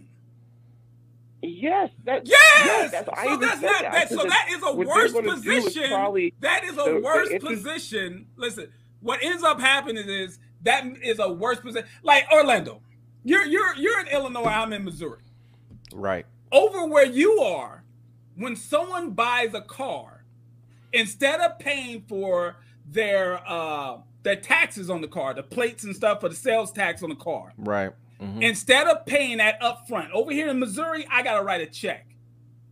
But they roll that payment into the overall note for the car where you're at, right? Correct. It's in financing. Right. So that means right. that I'm ultimately going to be paying more money overall. Like if if yes, we bought 100%. identical cars, you and me and Orlando, we buy identical cars. I buy it in Missouri, he buys it in Illinois. I pay for my taxes and stuff on the car directly. He rolls it in to the car. He's going to pay more in finance charges and interest than I would, correct? That is correct. What's a better deal? Delaying gratification so that you don't have the compound interest on the fees that you don't have to pay, but you really are paying it because it's rolled into the loan. But maybe right, I'm tripping. Correct. But Orlando, no, no, no, you're right. You, you're right. You're right. I want I want to hear what you what you guys say on this. I'm gonna get back to the calls. Call it from 616-443-212-615. I'm gonna get into it, but I want to hear what Orlando guys guys say. Yeah, so here here's my thing on this. First of all, when, when it comes to Bank of America, first you have to be weary of Bank of America just to be just to throw that up front. So Bank of America, we already know they kind of shifty, shady, whatever whatever you want to call it. But let's be real. When you look at the at the details of this loan, right? It says you you don't have to be black to get it. You don't have to be Hispanic to get it, but it needs to happen in a black or Hispanic community. Well, to me, when I read that, all it says to me is hood homes, right? Like you're buying you're buying homes that that are, are not the most desirable homes. And what you're end up what you're ended, ending up doing is you're lending to individuals to to stack them up with debt when in most cases, not every case, because I know someone's going to say, or no, Orlando, but you're rolling the dice on that property, even getting any type of growth in equity. And what ends up happening is you're stuck with a bunch of debt. If businesses aren't coming into the area, if there's no job creation, if this is not an area where people want to be and bring their kids and businesses build up and build restaurants and all this other stuff, then what's going to happen to the home? I can tell you what's going to happen in 10 years. You you you you may get a thousand dollars worth of equity on it. Maybe. Maybe.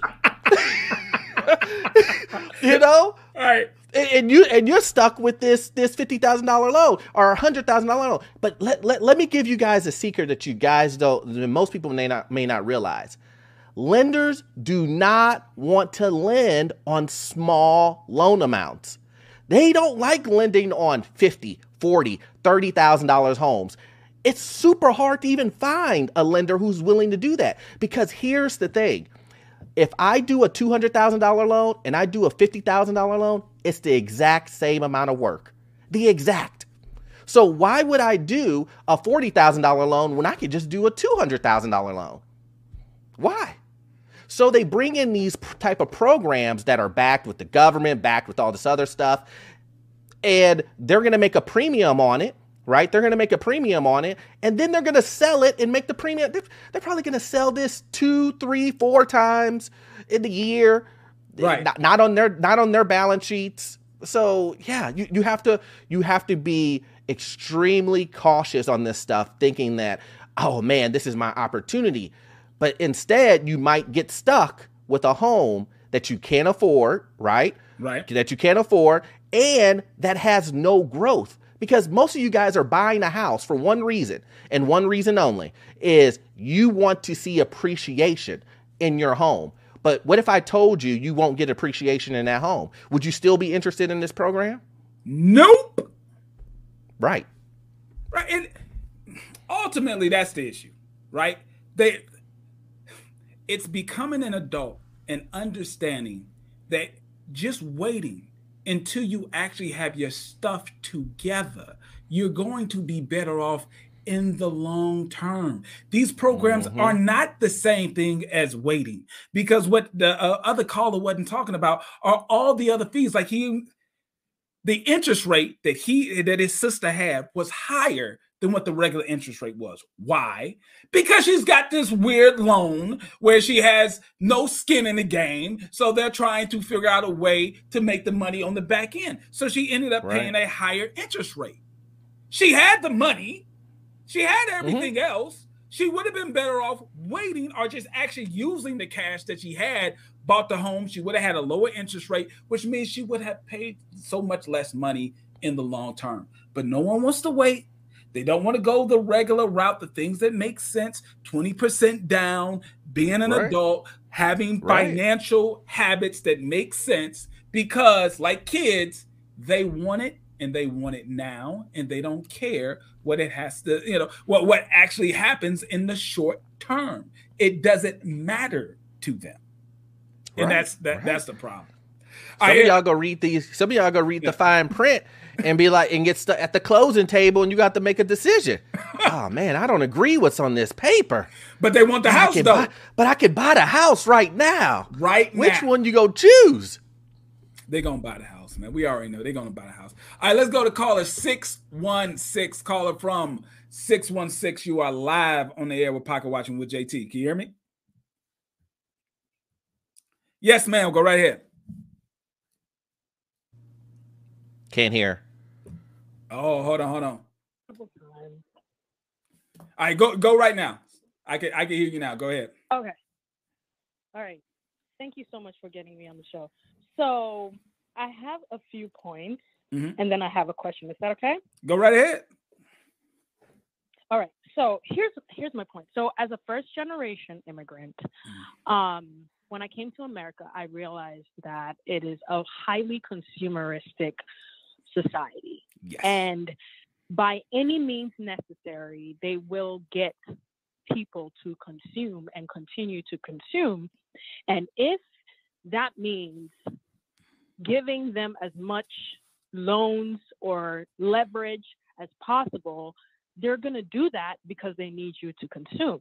Yes. So now that everybody is constantly consuming, and this is just my observation, by the way, mm-hmm. now that everybody's constantly consuming, they think it's the norm. So you remember the previous caller, he was talking about it's normal and it's responsible to get a low down payment, like 3.5%. Right. To get a home and all that stuff. That is actually an artificial reality because that is really not the norm. That is not normal to pay so little down on a loan. Where I mm-hmm. come from, you have to pay your loan in two years, mm. even for a two hundred thousand dollar house. Where is and this? That's normal because a loan is not in, in Ghana. Okay. But a loan is not normal. Most people do not get mortgages. A mor- mortgages weren't introduced till like um, 2014. So officially, wow. mortgages were never a thing till 2014. So the banks, the new banks that have started popping up, started introducing mortgages. That's when mortgages became the like you know the norm. Well, they're not still they're still not the norm because it's still not the culture. Right. So mortgages were only exclusive to bank employees prior to that, mm-hmm. and then afterwards, then they introduced it into the public. So, so y'all, y'all was just buying y'all was just buying in cash at that point you buy cash. Hmm. You buy your home cash. And if you could not afford it at that time, you just wait. Mm. Right? So there's a high rate of there's, there's a much higher rate of a lot of more people owning homes that were passed down and homes that they built by themselves, right? Gotcha. Because you had to wait to pay to to get into a home of your own. So I, I I I observed this when I came to the states that wow they give people 30 year mortgages how are they how are they how are they paying for these like you're just gonna pay a bank for 30 years like you're all that's almost your entire adult life right you're just gonna be paying and you pay like forever. two to three times the face value hmm. of the house. Exactly. So a person says, "Yeah, I'm buying a house. It's a hundred thousand dollars." Yeah, but you end up paying like two hundred fifty, three hundred and fifty thousand dollars at the end of the day with all the interest. So did you really buy the house for a hundred thousand dollars? No. Exactly. And I was explaining to one of my friends, I told them, do you okay, if you ask me to borrow, if you ask to borrow a dollar from me and I said, for every dollar that you borrow from me, you're gonna pay me 60 cents. So you're you're gonna owe me a dollar sixty and they like they wouldn't they i said that's really how it feels like when you get a mortgage. You're paying for borrowing the money. Yeah. They, so i would i would they don't think and, of it and like that's that. the interest of course. Yeah they, they they don't think of and, it like that because one buying a home is extremely emotional because people all that's one of the dreams that you have when you're a child and they put it before you what type of home are you going to have? Everybody thinks that they're going to live in a in a mansion when they're a child when that's unrealistic.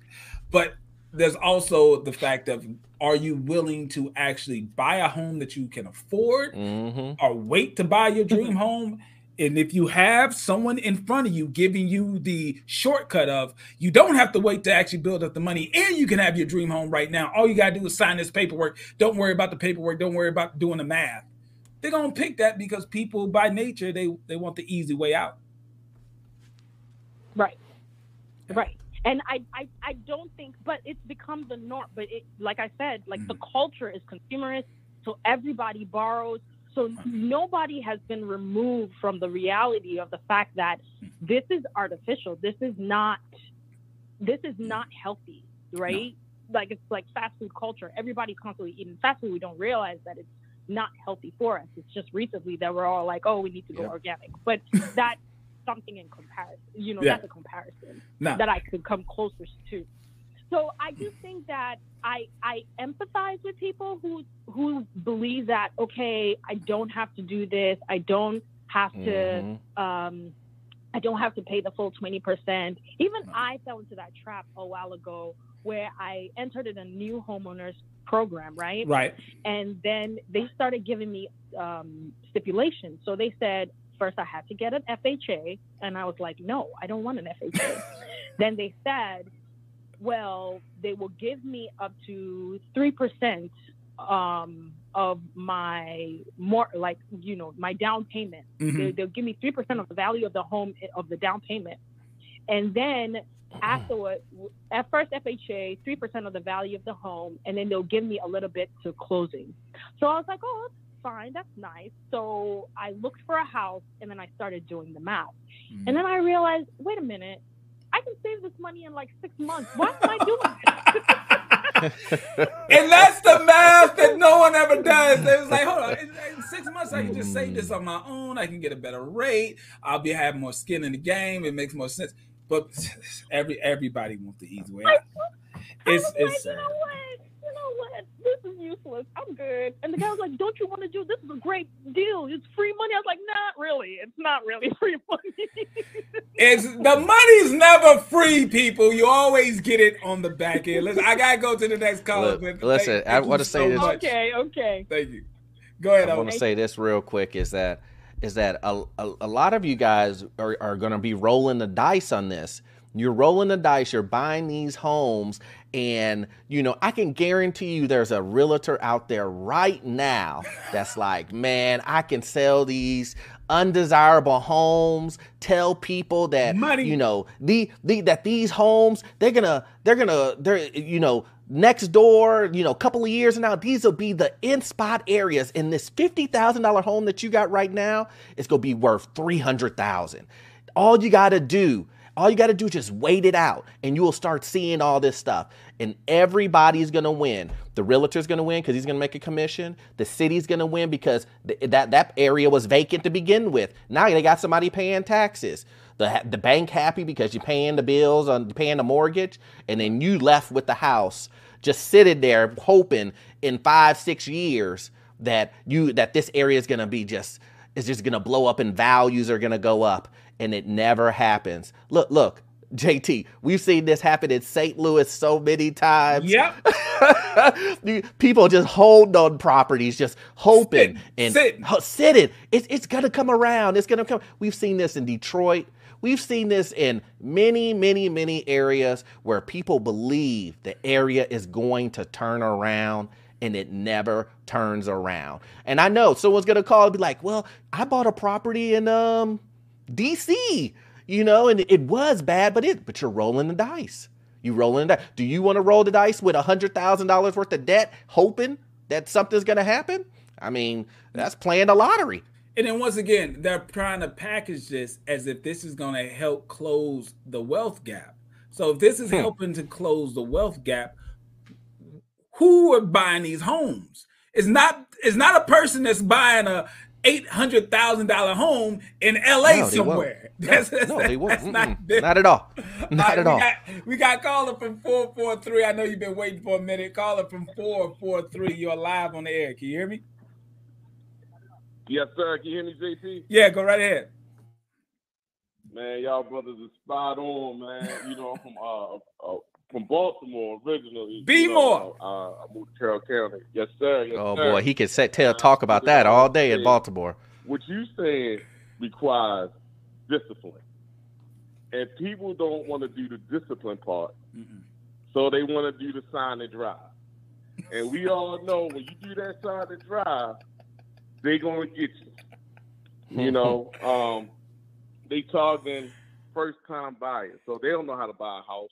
They Nope. buy a, a renovated house, pre-existing, reno, pre-existing renovated house. Mm-hmm. Don't know how to, you know, how to get a, a right home inspector and all that type of stuff. So they wind up buying a house. A couple months later, they start having expensive issues. They spent all their money, the money they would have had to put down for the down payment. They're gonna buy it on furniture and things like that because they want to make it look nice. So now, when you need a Hmm. new roof, new roof gonna cost you about six to ten thousand dollars. Don't let the plumbing hit, because the plumbing gonna cost you at least five or six thousand dollars right there. Uh, it's more than that, They got that inflation. type of money. Well, first thing they're gonna start doing is they're gonna say, "Hey, do you find that?" Yup, we sure do. and then you're on the track.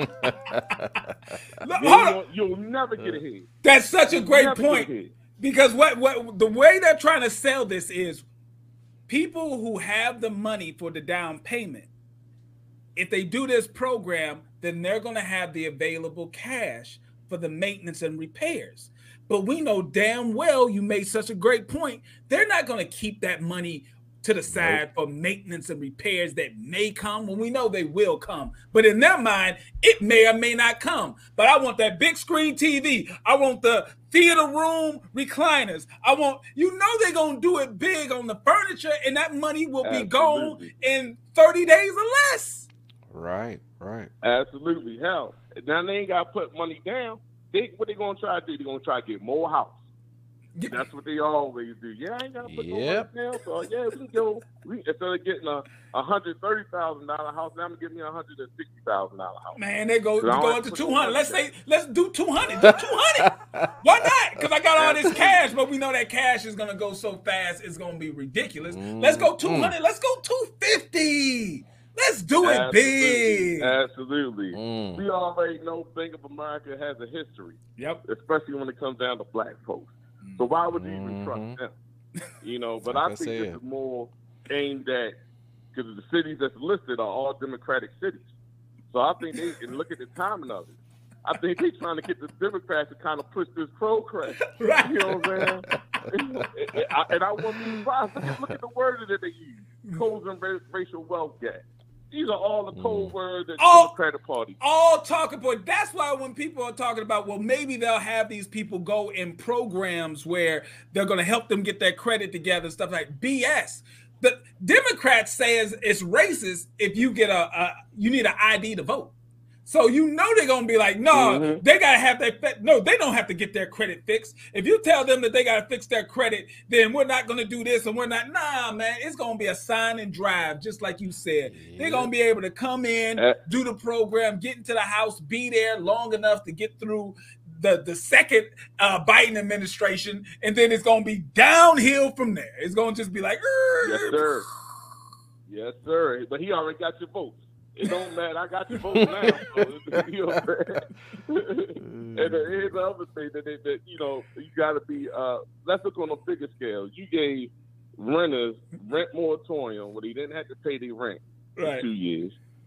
Student loans, I think was going to be three years. They about to get a, uh, It's where they don't have to make a payment, Ridiculous. and then you give them ten thousand dollars. You know, student loan cancellation. I mean, it's like you, are- what you are you you are teaching people not to pay their bills.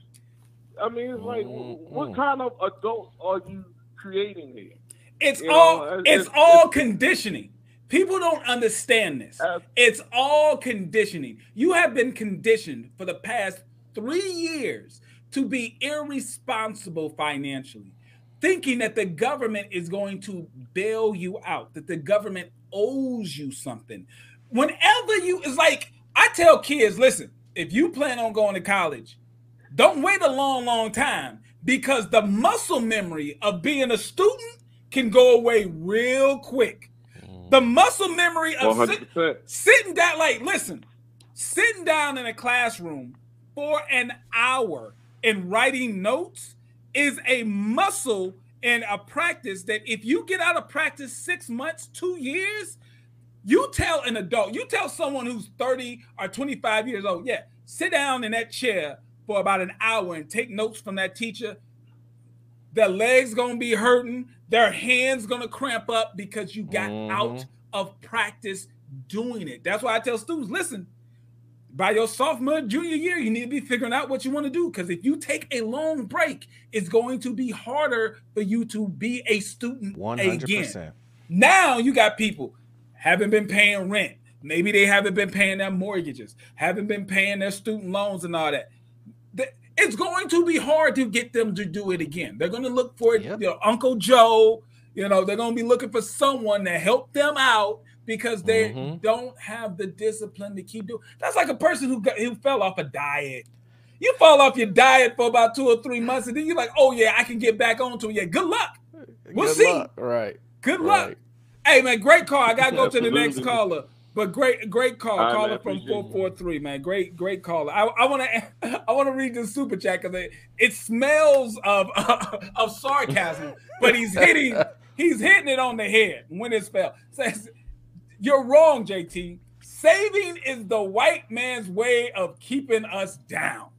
That does sound like something that so- some radical would say. Next, you will recommend eight hours of sleep and brushing your teeth. Stop the madness. Listen, we're gonna get to a point where basic things that every generation of adults have done in the past are going to be looked at as extremist ideas like oh saving money uh, uh you know buying things within your means not getting into a buttload of debt so you can get every freaking toy that they Paying put in bills front of on you. time. paying bills on time nah man nah that's that's that's what the man does all right we're gonna get we're gonna get through all these calls but y'all gotta get these likes up y'all gotta get these likes up these likes they, they ain't hitting yet the likes ain't hitting yet. Y'all need to get these likes up, or we gonna just break off the uh, part two on Wednesday. But we got caller from two one two. Caller from two one two area code.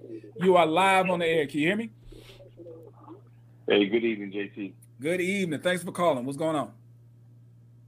My last brother, a couple of calls before, I actually made a couple of the points. That the one that you jumped down his throat, uh, he made a lot of the points that I wanted to make. The, the, But you can you can do them again. If I if I jump down his throat and I didn't give him a good a good uh, uh, opportunity to make his points, you go ahead and you do it. You you, you clean it up for him. I, my, my actual problem that everyone keeps calling. I'm actually a lender. We'll, we'll, we'll say my name is the, the anonymous loan officer. Got it. And uh, so everyone keeps calling it a f- no closing cost, no down payment, and it's not true. It's either three percent or ten percent down, or ten thousand down. Excuse me. That's all they're offering. It's not zero. Just walk through the, you know, walk through the door, sign on the dotted line. You're gonna mm-hmm. walk out with a mortgage. Mm-hmm. So That's the first clarification. All right, so so all right, so so if I'm walking in, if I'm walking in and I want to be a part of this program, and let's say the house is a hundred thousand dollars, what do I have to do? You need to sweat equity. You need to walk in with some cash through the door. okay. Every, and every, everyone just keeps selling it on, in the media that it's it's free. That's free, what they free, saying. free, They free. saying no. They the saying no, no money down. No, no, no uh, closing right. costs. It's right on the Bank of America website. It's either three percent or ten thousand, the lesser of the two. That's what they're offering. So you do need some equity to walk through the door with. Okay, so you got you got to have three percent down and- at ten thousand dollars in cash to put down. No, that's what they're going to offer. They're going to offer up to either three. Oh, that's what they're doing. Ten thousand dollars. They're giving That's they're grant. giving That's you the money. Bank of America grant. That's the That's the grant that Bank of America is offering. okay. So Bank of America is going to get. So they're basically giving you a grant for for the money. Okay, great. So you're you have equity, but Number you have two. equity that they're giving you. Exactly. Okay. But you got to walk in with some cash, right? You got to make that clear. Okay. Number two, you know, not to be Mr. Debbie Downer as well. Mm-hmm. Bank of America already has a reputation in these streets with real estate agents. They know that they're known for having extensive amount of. They take way. They take twice as long as any other bank. You know, uh, with Wells Fargo being up there as well, they take twice as long. Yep. So most realtors, when they see a pre-approval and it has that Bank of America stamp on it, they're running away from it. They're not even looking at at that offer, unless you're putting 10, 15, 20 percent down on top of that. You know what I mean? Mhm. Where it, it, it makes it a, a, a stronger offer.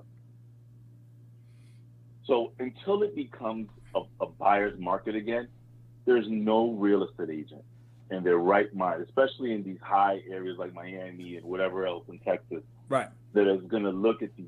It's, it's unfortunate. It is unfortunate because there are, there are some good people out there that you know they work hard, they have great credit scores, they just need a little bit of assistance. Right? I get that, but Mm. not, it, there's no lender in their right mind is going to see. They're going to smell this thing from around the corner, and they're going to look at the other 15 to 20 offers that's been presented to them. Mm. Yeah, I mean, if you had to pick between this and something more traditional, as a seller, okay, what what would you want to do? As a lender, I know this as a fact, and again, this is a whole nother another uh, show. But even VA loans, people that have served this country, they're they're not looked at as uh, evenly with someone that's putting down five percent.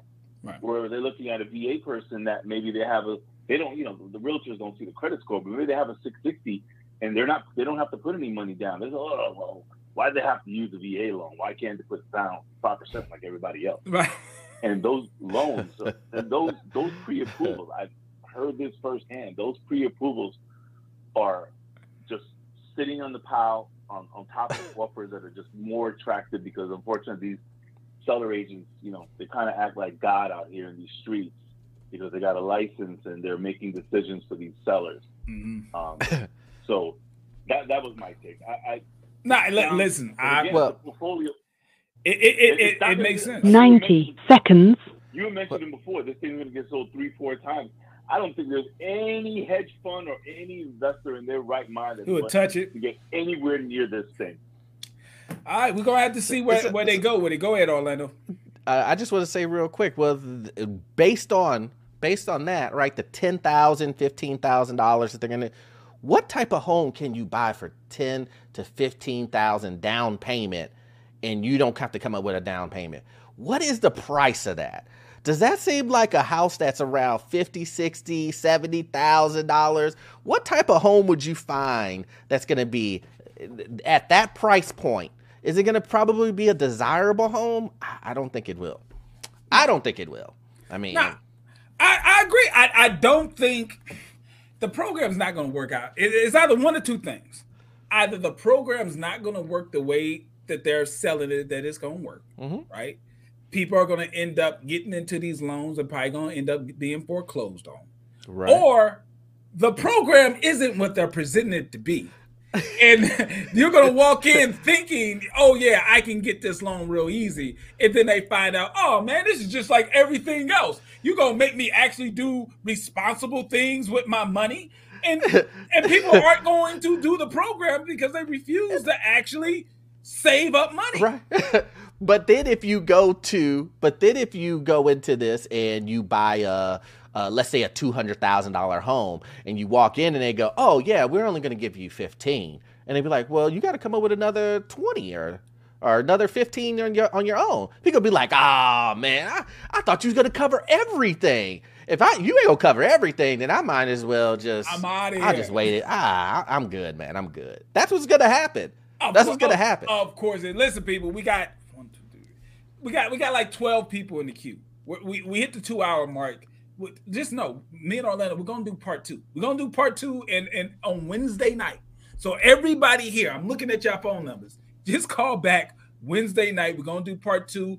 At best, we're probably gonna do five or ten minutes just to intro the idea, and then we're gonna get yep. straight to the calls. But these live streams are two hours. That's what we do. Y'all should have called earlier.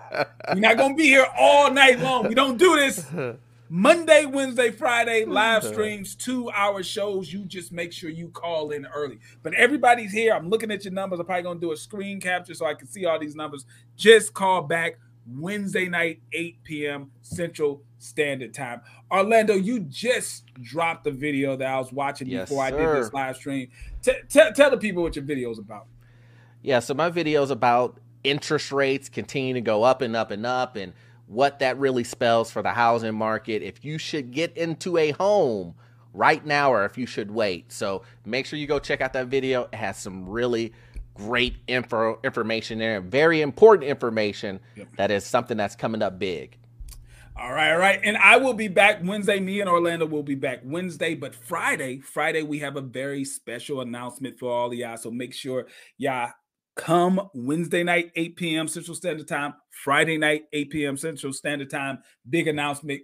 Quick shout out to all my YouTube members. You see them on the screen. These are the official pocket watchers. These are the people who are go above and beyond and they support the content here. If you want to be a YouTube member, a official uh, pocket watcher, all you got to do is click that button on the screen, join, and you too can be on this list. Y'all have a great night. Me and Orlando will see you Wednesday night, 8 p.m. Central Standard Time.